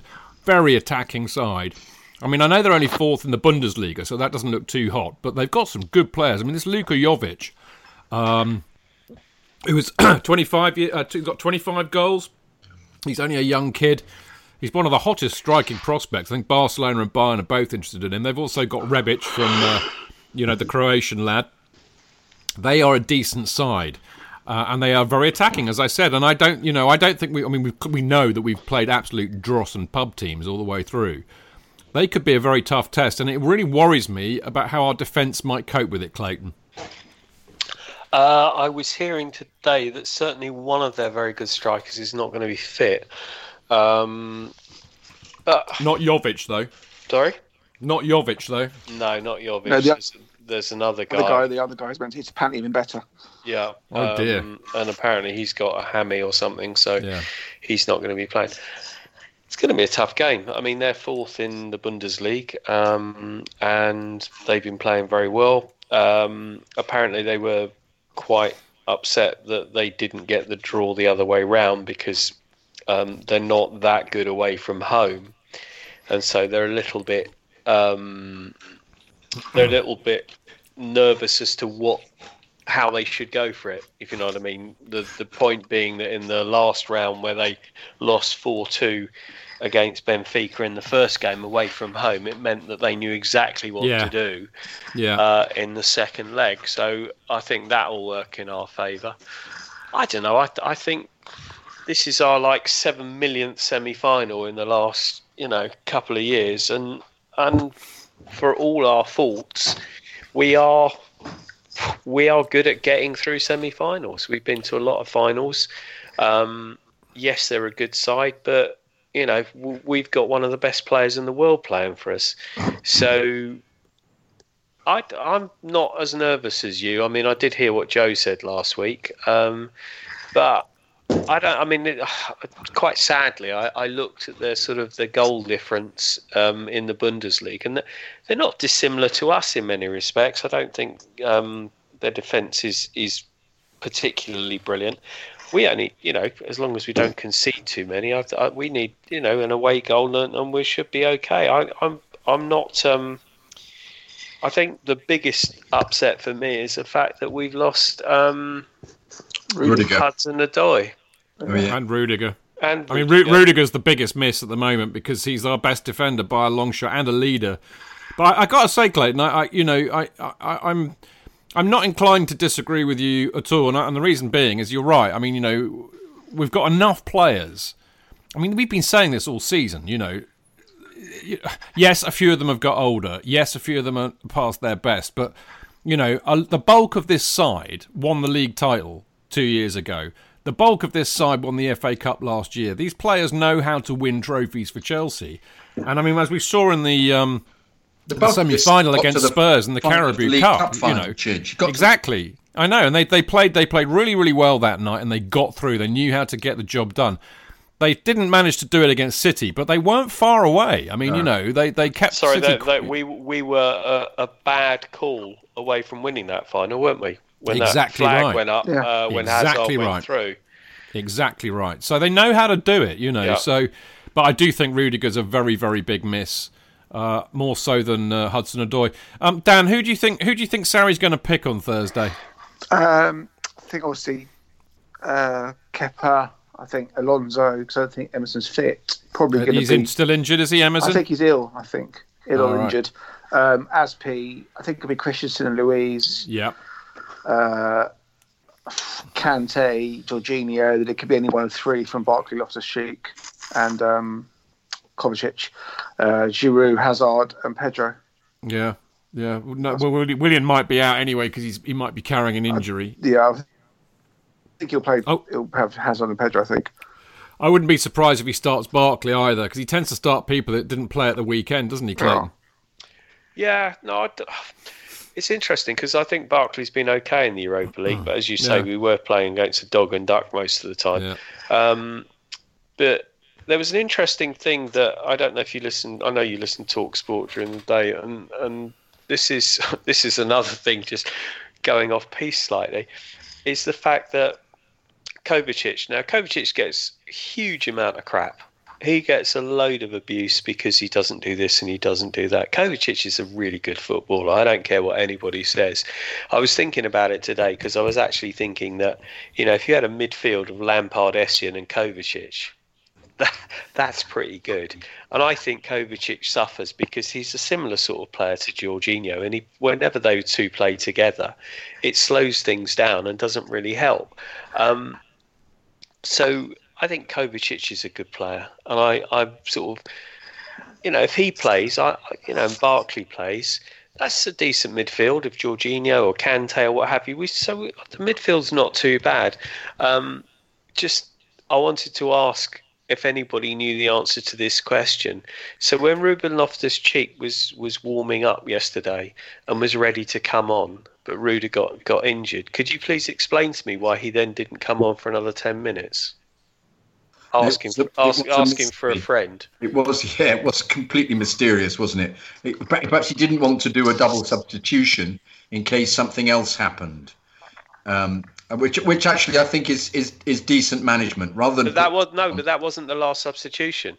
No, no, I know, but I wasn't saying it was. Just to, just in case something else happened or we wanted to change the game differently, because the only reason he was bringing Cheek on was because Kovacic was had been yellow carded and was having another uh, had, and had a, another tackle that was a bit dubious. But the, I think yeah, um, I mean that was Atkinson as well because Kovacic should have actually been sent off for the second second thingy. Yeah, she, he's lucky boy.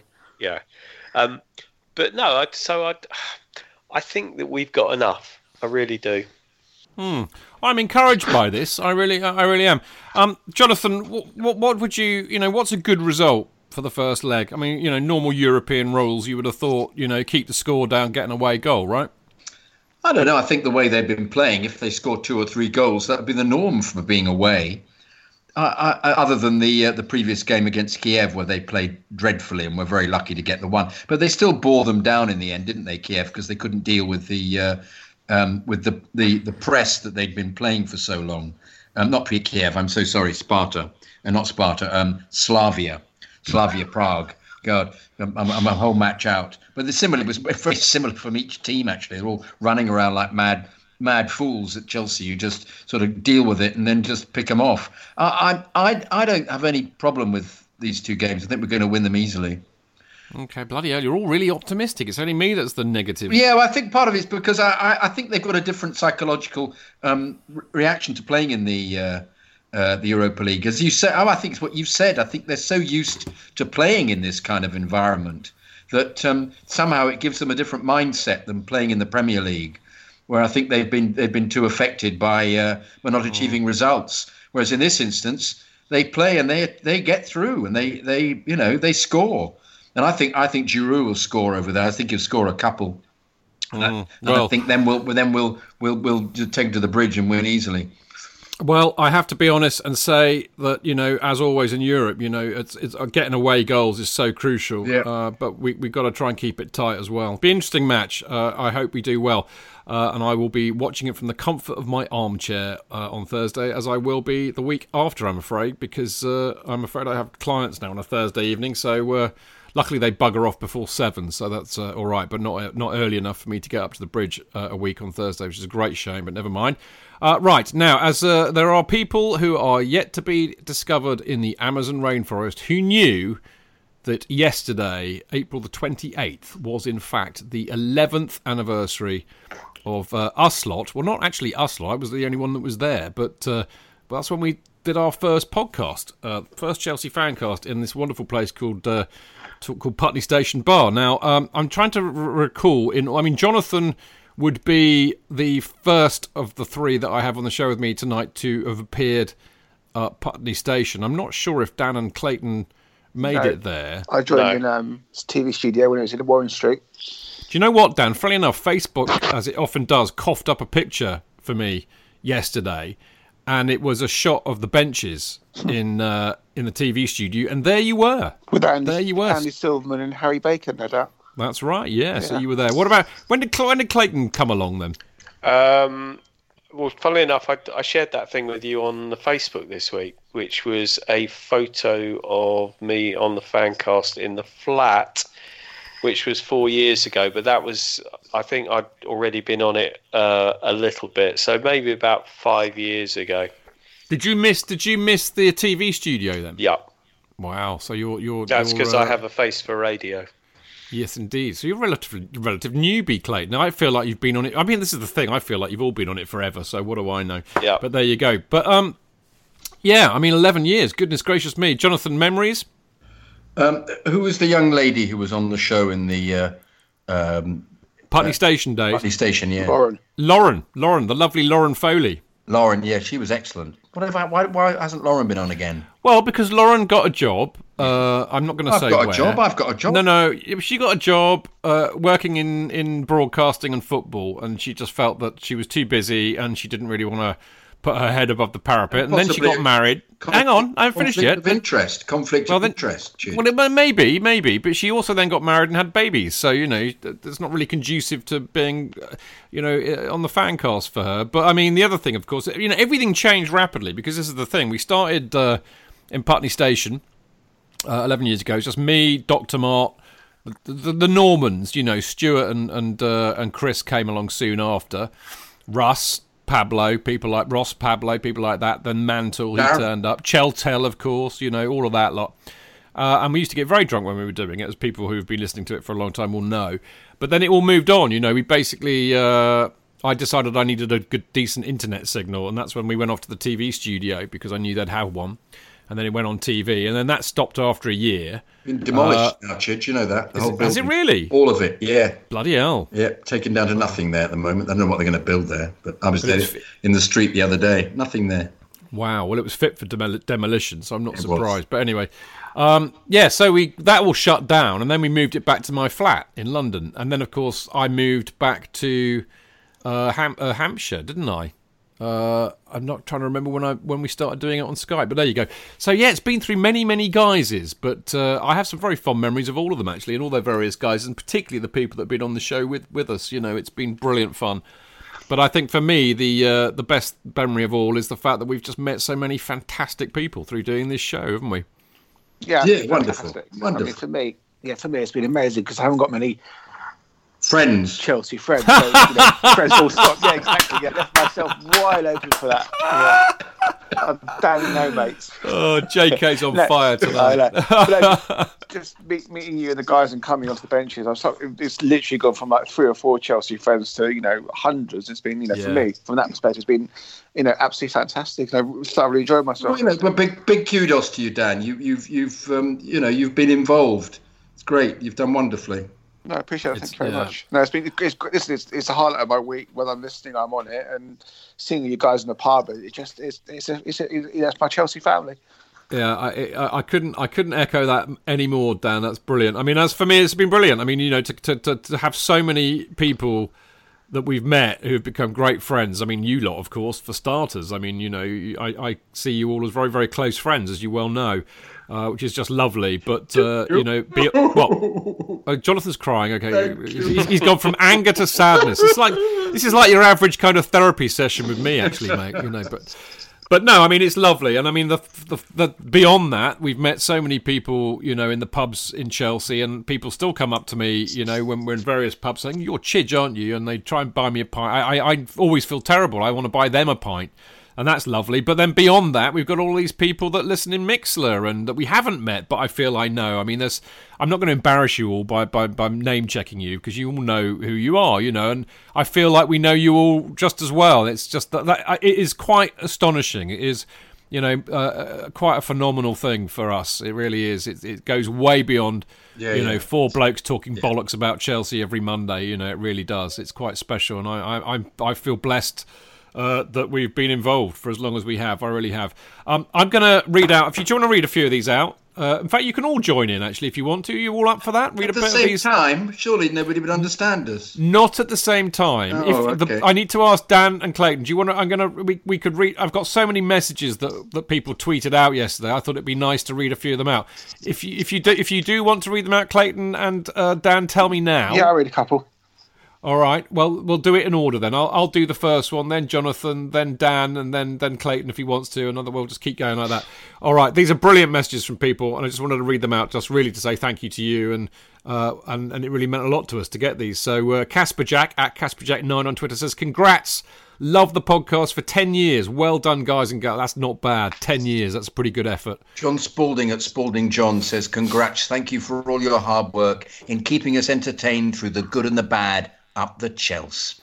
Yeah, uh, Jimmy Cooper, uh, Jimmy Co. Two four nine four seven triple four. Thanks for many great memories over the years. Happy birthday.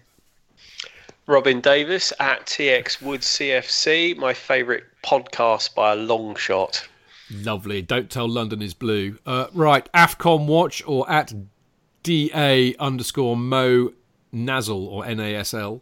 Good Twitter handle. Happy birthday, guys. Dean Kept. McAlpin at CFC underscore Dean uh, Dino eighty. Congratulations to you all. Love the podcast. As an expat living just outside of Washington DC, it's the one way of still being connected to the heartbeat of the club, the fans. My first episode was the Alan Hudson special. Oh, I, I remember that one. And just a quick story about that, if you remember that. I mean, that was quite early. That would have probably been second, third year, maybe. But uh, I picked Alan up, and he'd been in the pub all day, so he'd had a few, and then some. Then he had a few more, uh, and he was just hilarious. He was telling us all sorts of stories he shouldn't really tell us, and then he tried to give us his uh, European Cup Winners' Cup medal to give away as a prize, which just filled me with horror. Uh, but he, he- because I thought, how can we? This is his bloody medal. This is the, probably the best thing he's ever won. He's he's pissed. He's trying to give it. away. Anyway, it transpired that actually he it wasn't the original one. He got a copy made, but even so, and he's a very lovely guy. I'm very fond of Alan. I mean, I know he's, he can be a bit controversial about Chelsea, but.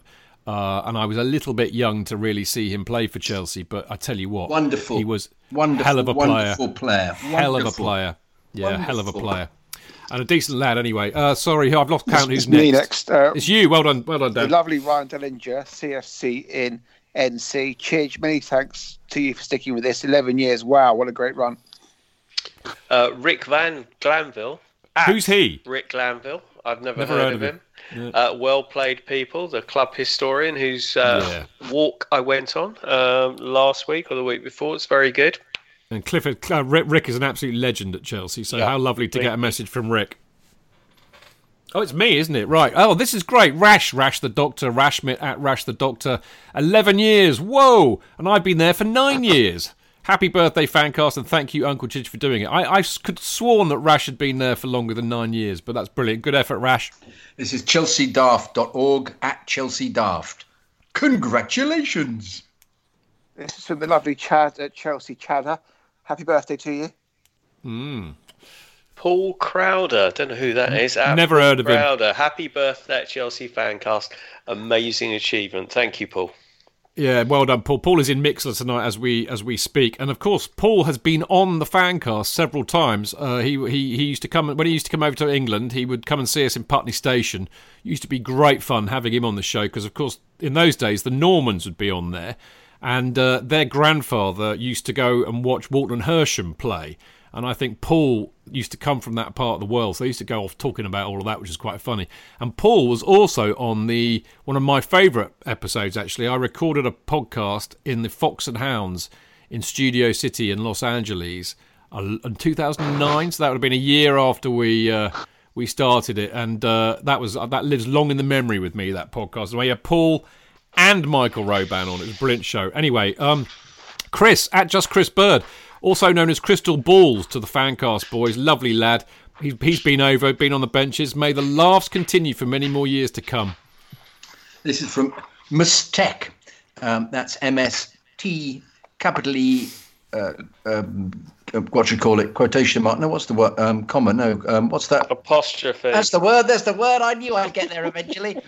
Deary me. I know I don't don't have much knowledge of English uh, grammar. Um, apostrophe k q u e at m s t e m small s capital T capital E q u e one. Uh, congratulations, but you've made me feel really old. Oh. I know the feeling. I I feel really old having done it for 11 years, T, but that's for sure. Uh, that's from Andy Willis. Andy Willis, 1905. Superb effort. It helps enrich the week of any support of our beloved Chelsea.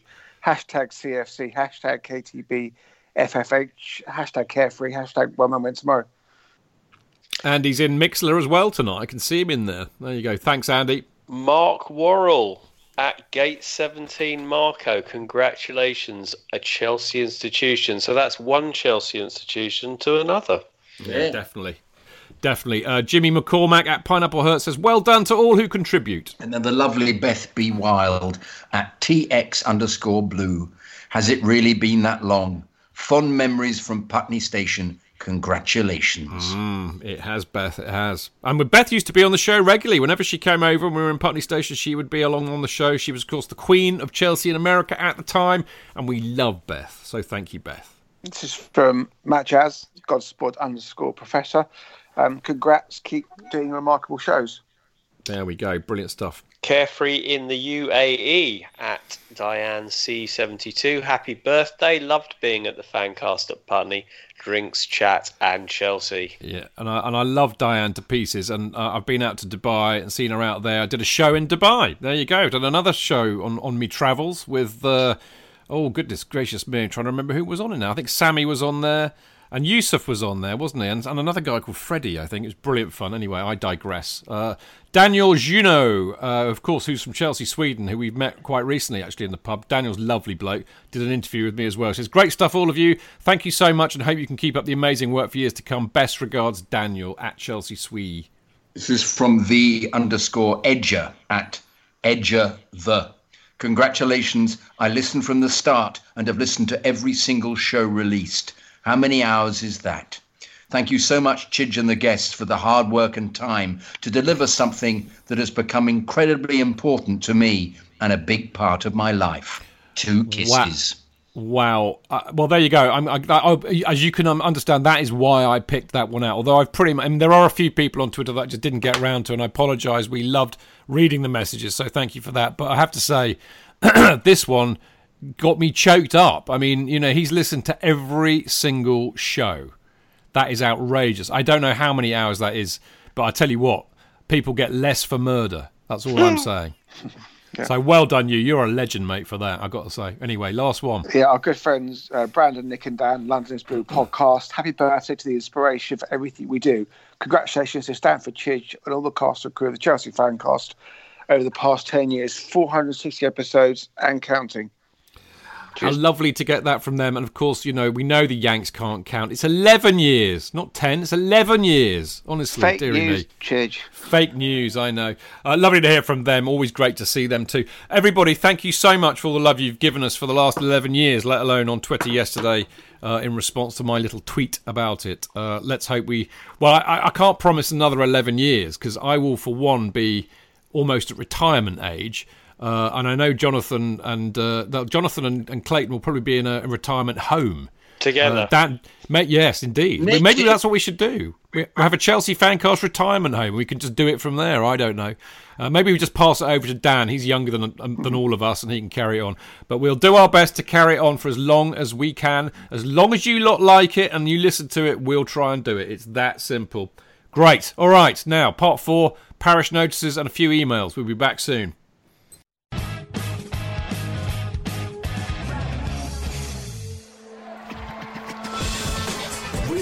Fans, real opinions. I'm Jason Cundy, and you're listening to the Chelsea Football Fancast. Up the Chelsea! Footballfancast.com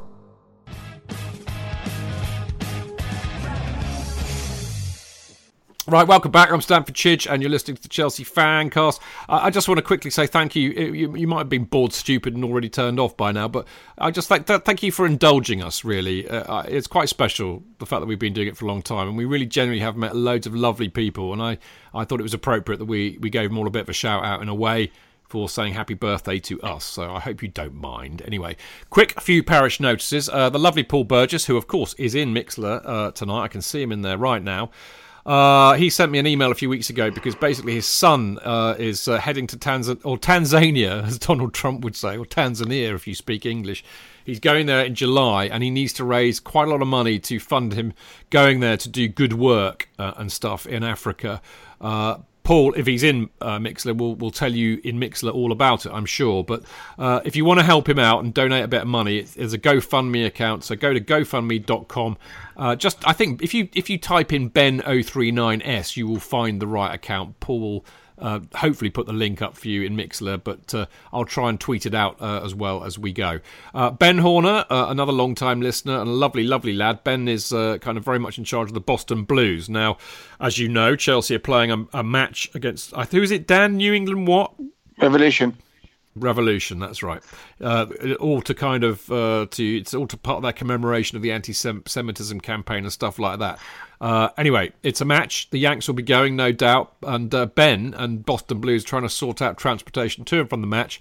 They're going to be running a couple of buses. So uh, if you want to know more about that, if you're planning to go, then basically go to bostonbluescfc.com And again, just tap in bus to Gillette, and you'll you'll get to what you need. Uh, Chelsea Supporters Trust. Me and Dan are very involved, as you all know. Uh, get your voice heard by the club. Free to join up to be a member.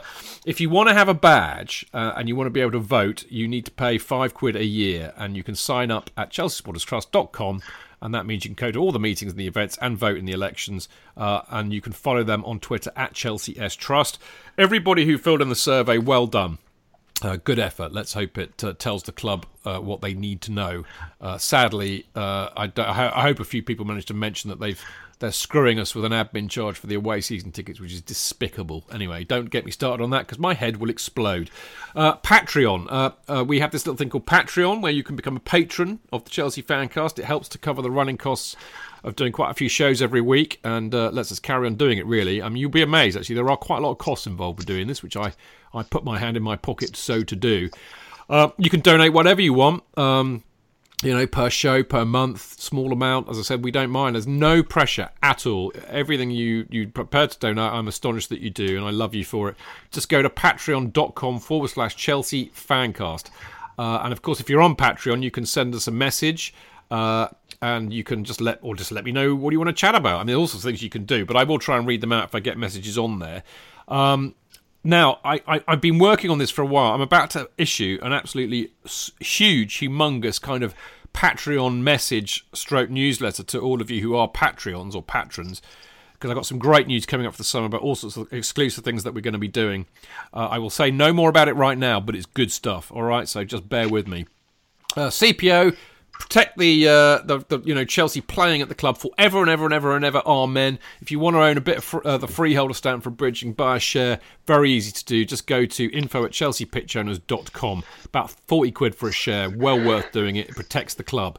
CFC UK last issue is now out. It was on sale at uh, United. It'll be there for the Watford home game at the usual place, which is at the stall opposite the Fulham Broadway Tube entrance. Uh, if you can't get it there, or from one of the sellers in the uh, Fulham Road, you can get it online, cfcuk.net, or if in, in the USA, just follow at CFCUK USA and get it. I can't remember what I've done. Mine's called I don't know. I, I don't know. I haven't seen it yet, so I don't know what Clayton's is. Clayton, what's yours? Uh, I've done uh, an article about Eden Hazard. Have you? I've done one called Chelsea: A Case of Care in the Community, which is clever, but it's actually very heartfelt. I went on a bit of a rant actually. Anyway, fancy me going on a bit of a rant. Who knew? Okay, enough of the plugs and the parish notices. It's time for the emails. As it's the email of the week, the duty falls to Mr. Jonathan Kidd to read it out. Well, I'm very pleased there's somebody with my surname here. Um, well, indeed. Had on it before, um, but spelt with an I instead of a Y but I was told by my Irish relatives that uh, they changed the I to a Y just to become posh and poncy. So uh, uh, we probably share the same. We're probably related. Um, Evening Chidge and the Gang. I've just finished watching the very. This is from Craig and Harrison Kidd, by the way. Evening Chidge and the Gang. I've just finished watching the very turgid match, as indeed it was, between Chelsea and United, which finished 1 1 and saw Higuain squander yet another chance to cement our place in the top four. As I type this out, all is to play for in our pursuit of Champions League football next season, both in the League and the Europa League. Win both our remaining games in the League, we finish in the top four. Win our remaining games in the Europa League, we're in the Champions League next season. That aside, the main reason, excuse me, for emailing you guys, that aside, the main reason for emailing you guys is a personal update. I'm not sure if you remember, but I got in contact with you last October regarding my son, who was diagnosed with leukemia in September. I do. I asked if you could tweet out a link to his GoFundMe page, which so many of you lot did fantastic. I was pretty overwhelmed actually. I got messages of, of support from so many people, which was absolutely fantastic. Yeah, great. So I'm very keen to report that as of three days ago, my son finished his last round of intravenous chemotherapy, and he's now moving on to an 18 month maintenance program, which means his future is very bright. That's really wonderful news. we still news. we still have a long way to go, but the road ahead looks less troublesome than it did seven months ago. Massive thanks to you guys once again for sharing my son's story. Now, when you read this out, there will still be two games to play. Chelsea could be top four finishers and Europa League finalists, and as vomit inducing as it is, Liverpool could be league champions. No, yeah. no, that uh. will not happen. No, that will not. No. But whatever happens, I feel like a winner this season. After seven long, long months, I got my son back, and that's all that matters, really. After all, the other stuff is only football, isn't it? Thanks Too again, right. guys. Hope you all have a great summer off, and I'm already looking forward to next season. Up the Blues from Craig and Harrison Kidd. Wow, fantastic news. Brilliant, brilliant, brilliant stuff. And well done, everybody. Well Yeah. done, everybody, for, for contributing. Great. But it, it, it, it, it just works so well, this kind of thing, doesn't it, Chidge, when, when people all bond together like this? Yeah. Quite wonderful. Absolutely lovely. I mean, you know, one thing uh, I should have said actually, and I forgot completely because I took him out this week because obviously we didn't need to plug him anymore. But you know, we knew quite a lot of people uh, who were running in the uh, the marathon. I mean, Gary Wilson's son uh, was running, and uh, the lovely nice guy Kenny on Twitter was running, and there are others too. Uh, I know we plugged Kenny and Gary's son. Dale, uh, and I know they both finished, and uh, well done to them. But you're right, mate. I love it. It brings people together, and people are just incredibly generous. But what an amazing story that is! I mean, and Craig's absolutely bang on there. There are way more important things than football, and the the health of your son, mate, absolutely stomps on anything that we moan about week in week out. And I'm really delighted for you. And please send Harrison our best. It's all, Great all stuff. about perspective, isn't it? Really. Yeah, totally right, mate. Totally right. Okay, now uh, Nigel Bird, who is a regular in here and is a lovely chap, um, he sent an email in and he says, uh, "Hi Chidge, hope that you're well. Uh, tourists and general sale ticketing. I went along to the Slavia Prague second leg game at the bridge with my wife and son. We don't get to many games as a family as much as we used to, and look forward to having a good old Chelsea night out. The usual pre-match cheeky Nando's, pick up CFC UK from the stall, a beer in either Frankie's or the West Lower Concourse, and yes, one day we'll try and make it to the Cock. Please do. Uh, very unusually, as kickoff was 8 pm, we sat in our allocated seats and slowly soaked up the atmosphere. And within 15 minutes or so before kickoff, a non-UK fan had sat down in front of us and be- uh, f- sat down in front of us, bearing his mobile phone with earpieces loaded into his ear holes. He appeared tremendously excited, and I think he FaceTimed a handful of his pals, made videos, took photos, the kind of stuff that perhaps any first timer, his or her first time match day, would, would do, but not quite to the extent as described. I had no issue with his wanting to soak it all up and share whatsoever, and have no doubt that this happens in other numerous places around the ground. Okay, he may well have uh, had been a, a tourist, but he was damn well enjoying himself. Five minutes or so prior to kickoff, and a group of guys showed up along the row in front of us, and it just so happened that the tourist was left sandwiched between three guys from this group to his left and two or three to his right.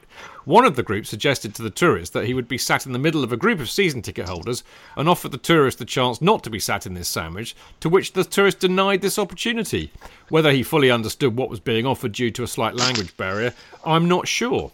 The game kicked off, and the tourist was continued, continuing to FaceTime his buddies. Again, for me, not one issue. He even apologised for maybe going over the top by taking selfies, etc. But between my lad and myself, we had a bit of a giggle about it all. No harm done, and when he returned late to his seat at the start of the second half, we joked that he'd spent half his time editing his footage and doing a FaceTime halftime analysis with his buddies.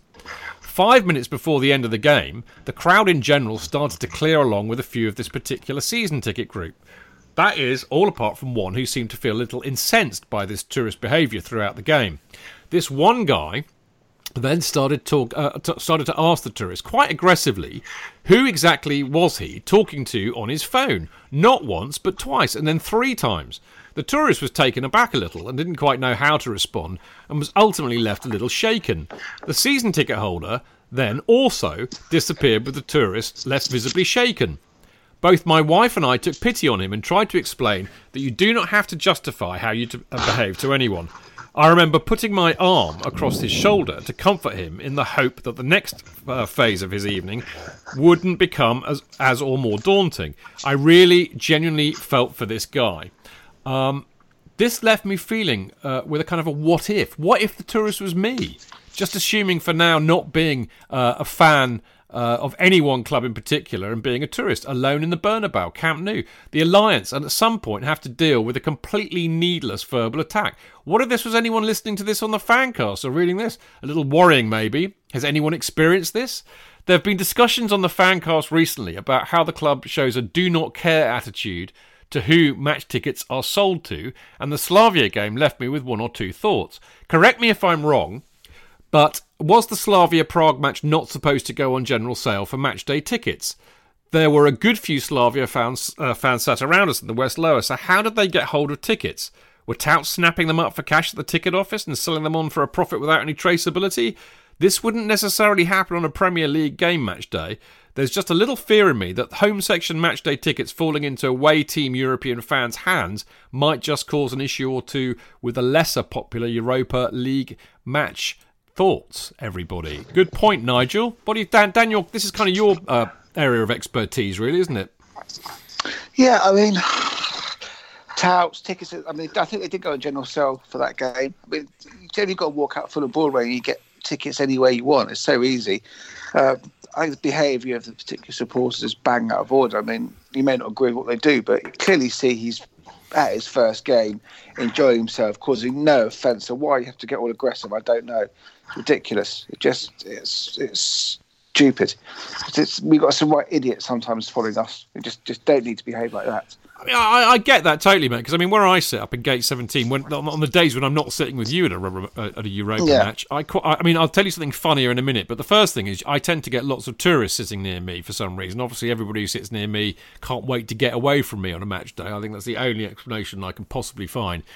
And I just ignore them. Ignore them. Exactly. Why? Why do you have to get involved? Just ignore them. So Yeah, what? I Let don't- them get on with it. Yeah, exactly. Unbelievable. I watch football The other thing- He a bit stuck though, wasn't he? Being in the middle of the uh, of the mall. and Well, the he should have he should have moved. To be fair, but I think Nigel makes the point that maybe he just didn't No, understand. no. But I mean, you know, I, I've moved out of my seat to accommodate people who have sat either side of me in the past. Yeah, yeah, fair you enough. know. absolutely. As You know, it's- as you do in the train, in the tube, whatever. If Yeah, you know, so Together. it's it's Yeah, not yeah. it's not a biggie. Uh, I must tell you this that it's really funny though. This has happened twice to me recently. I'm going senile because I've gone to matches like this where there's clearly people who don't usually go there every week, and I keep telling them to move out of their seat because they're sitting in my seat, only to find out that they're not actually sitting in my seat at all, which makes me look really stupid. So there you go. I thought I'd share that. with no, it's easily done, Chich.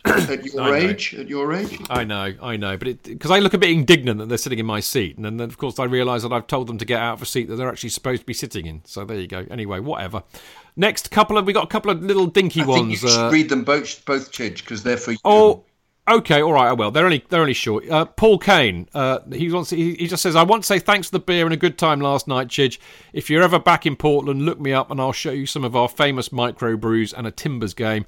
Thanks again, Paul and Julian. And Dan will remember this. I think 'cause Dan was in the pub uh, for the Burnley match. Uh, but uh, yeah, Paul and Julian turned up. We've had a quick beer with them. That was nice to see them. and lastly, James uh, Chekrala, I think that is, and he also turned up. And a lovely lad too. He said, "Hi, Chidge. I just wanted to say thanks for your hospitality last week. It was great to meet you uh, and have a little chat." Um, blah, blah, blah, where am I? It really made my match day something special. And thanks for the shout out on last week's pod. I'm not sure when I'll get back to London, but when I do, I'll join you for that pint I promised, and we can have a proper chat about the football. All the best, and up the Chelsea, James from New York. Yeah, that's absolutely bang on, and it's a shame. We did, uh, James turned up quite late, uh, so there wasn't really time for much of a chat, which was a great shame. Uh, but there you go. And I've got a, a lastminute.com one in here. Uh, and this is just too good to, to not read out. But this came through on Patreon from the lovely Anirban Bhattacharjee. You'll like this, Jonathan. He says, Hi, Chidge and the gang. I have an idea for next season. Can we have a GoFundMe campaign for Martin Atkinson and buy him a Man United season ticket? Cheers, Anirban. Quality. Well done, mate. Good way to end it. Right, people, that we're nearly nearly time to go home. Uh, Dan can go and have his dinner. Uh, thank you for all the emails this week. We love getting emails from you, and as you know, we'll always do our best to try and read them out. So if you want to email us, send it to chelseafancast at gmail.com and try to get it to us by Monday morning at the absolute latest. Uh, that, I'm afraid, is we've got time for tonight. So uh, we will be back next Tuesday. Tuesday, everybody, not Monday. Tuesday. Reason being, it's a bank holiday Monday uh, over in England uh, next week, and my wife forbids me from doing a fan cast on a bank holiday Monday, so I'm afraid it'll have to be Tuesday. So, therefore, I will be joined by Jonathan, possibly, because I know Jonathan doesn't like Tuesday No. I, I always make things happen on a Tuesday, but I don't think I'm booked up at all next week, so I think Okay. it's fine. Good stuff. No Lords Nets for Jonathan next Tuesday, which is good. So hopefully Jonathan will be with me. And we'll have Tony Glover and Joe Tweedy reunited after their last uh, performance uh, about a week ago, I think. Uh, and we'll be looking back, obviously, at the matches against Watford and the Europa Cup semi-final first leg against Frankfurt, as well as looking forward to the second leg. Now, don't forget to tune into the Fancast on Love Sport Radio between 7 o'clock and 9 p.m. this Friday. Join me, Jonathan, and Alex, the girl who likes balls, Churchill, and Johnny Burrow as we digest the latest Chelsea news and look back at the European at the European Cup, Freudian slip, Europa Cup semi-final first leg against Frankfurt, and look ahead to the Watford match. I'm not quite sure how Johnny Burrow's going to deal with Alex, Jonathan. That'd be quite interesting, won't it? Very interesting. Very Intimidated. Very, uh, everybody, Yeah. please tune in just for that and phone in as well because that'll really confuse him as well. Yeah, yeah, terrific. Yeah, brilliant. Yeah, do Jonathan's right. Do phone in. It's great fun when you do, and you because basically we can go completely off the script when you lot phone up, and we like that. Like a bit of a debate. Uh, the number to call is 0208 70 20 558. Uh, and of course, Love Sport can be found on uh, AM, the medium wave 558, and on all your digital kind of DAB channels, as well as Radio Player, tune in, and of course, lovesportradio.com. And shortly afterwards, uh, I put it up as a podcast on the usual Chelsea Fancast platforms such as chelseafancast.com, Acast, Apple, SoundCloud, and Spotify, and all good podcast catchers. Right, you can follow the show on Twitter at Chelsea Fancast. Please, do, oh, by the way, I should just remind them all. I, I was in Twitter jail, or Chelsea Fancast was in Twitter jail last Friday because I screwed up royally late on Thursday night, but they let us out on Saturday. But uh, that taught me a very valuable lesson. Do not go on Twitter when you're in bed and you haven't got your glasses on. It leads to nothing good, trust me. So there we go. Anyway, follow us on Twitter at What? yeah, it's true. I, basically, because? I was well, because I was in bed and I, I, I, I, I, I thought, well, I know, I'll just edit the Chelsea Fancast profile. All right, and you know, I was on my phone, so fat thumbs. I didn't have my glasses on, and I managed to change the birth date to something like, like today. And of course, if you do that, it's like the alarm bells ring at Twitter, and you're like, you know, machine guns are pointed at your head from the watchtowers because they don't let anybody under the age of 13 go on Twitter. And they oh, decided that I was an underage uh, Twitter user. And there's no, no kind of discussion. They just locked the account. And I had to send off my bloody passport photo and all sorts of stuff to get it back. It was it was unbelievable. And they made me wait, you know, 28 hours. It was it was awful. You know, so there we go. So it taught me a very valuable lesson. As I said, don't tweet in bed without your glasses on. It doesn't lead to anything good. So there we go. Anyway, we're back now. But I thought for a minute I was going to lose all, all 28,000 of you or whatever it is. Anyway, follow Chelsea Fancast at Chelsea Fancast, me at Stamford Chidge, Jonathan at Jonathan Kidd, Dan at Dan Silv 73 Clayton at goalie59. Of course, check out the chelseafancast.com website, and many thanks to the bloggers who put up loads of content during the week, including at CFC GWLB, at Nick Stroudley, at Clitheroe Blue, at Dean Mears, at CFC Nicholas, at Tosser of Coin, who has got a blog going up imminently, at Tom Got 95, at John Topier, and of course the other fancasters you can find uh, at Gate 17 Marco, at Joe Tweedy, at Grocer Jack UK, at Liam underscore Toomey, and at OJ Harboard. Right, we're done. Uh, Clayton, as always, brilliant to have you on the show. Such a lovely, lovely uh, experience having you on the show with your, your wit and wisdom, my You're friend. very kind. You're very kind. I've loved it. Been been Yeah. too long. Really enjoyed it tonight. It has. Hopefully, catch up with you for a beer or five soon, and I'll wave to you at Watford if I don't see you before. Well, you'll Uh, have to wave a long, long way because I'm gonna. I'm not gonna be there. Oh no, really? Yes, I'm away Oh, the weekend celebrating Ah. a significant event. Oh, so you are, aren't you? Well, I'll see you the day before, Yeah. possibly then. Yeah. Anyway, all right. Yeah. Good. To, well, good to know. It's a shame I won't see you on the Sunday, but I completely understand. Dan, uh, I'm not going to see you on Sunday No. either, which is dreadful. I won't see you for a match for the rest of the season. This is this is catas- Well, catastrophic. hopefully we get together and watch the final, maybe. yeah, because uh, well, if it's not on a Thursday night, it's, on a Wednesday. Yeah, Wednesday. That's a bitch for me, man, because I'm down here working. This is the trouble. Anyway, we'll work something out. Uh, great to have you on as always. Go and enjoy your dinner, Thank or you, as uh, John Sit-. John Sitton said, bring your dinner. Well done, indeed. chaps. Well done. Now, indeed, Cheers, last but by no means least, uh, the lovely, fantastic, wonderful Jonathan Kidd, who I will see on Friday, and I'm already looking forward to it. We'll mate. see you on Thursday, though. No, what? No, why would you see him on Thursday? Oh no, because it's away, mate. Exactly. He knew. So I'll see you on Friday, and we'll talk about it then. Yeah, good stuff.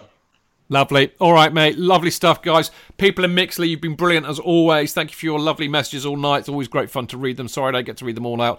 We will speak to you lot again on uh, Tuesday uh, next week, and I look forward to that. Right. Thank you for listening. See you next time. Until then, keep it blue, keep it carefree, and keep it Chels. Up the Chels!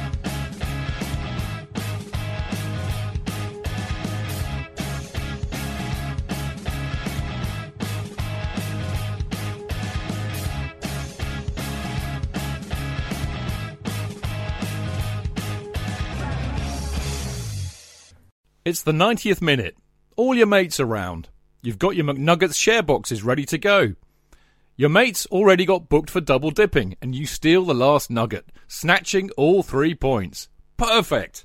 Order McDelivery now on the McDonald's app. You in? At participating restaurants, 18 plus serving times, delivery fee, and terms apply. See McDonald's.com. Flexibility is great. That's why there's yoga. Flexibility for your insurance coverage is great too. That's why there's United Healthcare Insurance Plans. Underwritten by Golden Rule Insurance Company, United Healthcare Insurance Plans offer flexible, budget friendly coverage for medical, vision, dental, and more. One of these plans may be right for you if you're, say, between jobs, coming off your parents' plan, turning a side hustle into a full hustle, or even missed open enrollment. Want more flexibility? Find out more about United Healthcare Insurance Plans at uh1.com.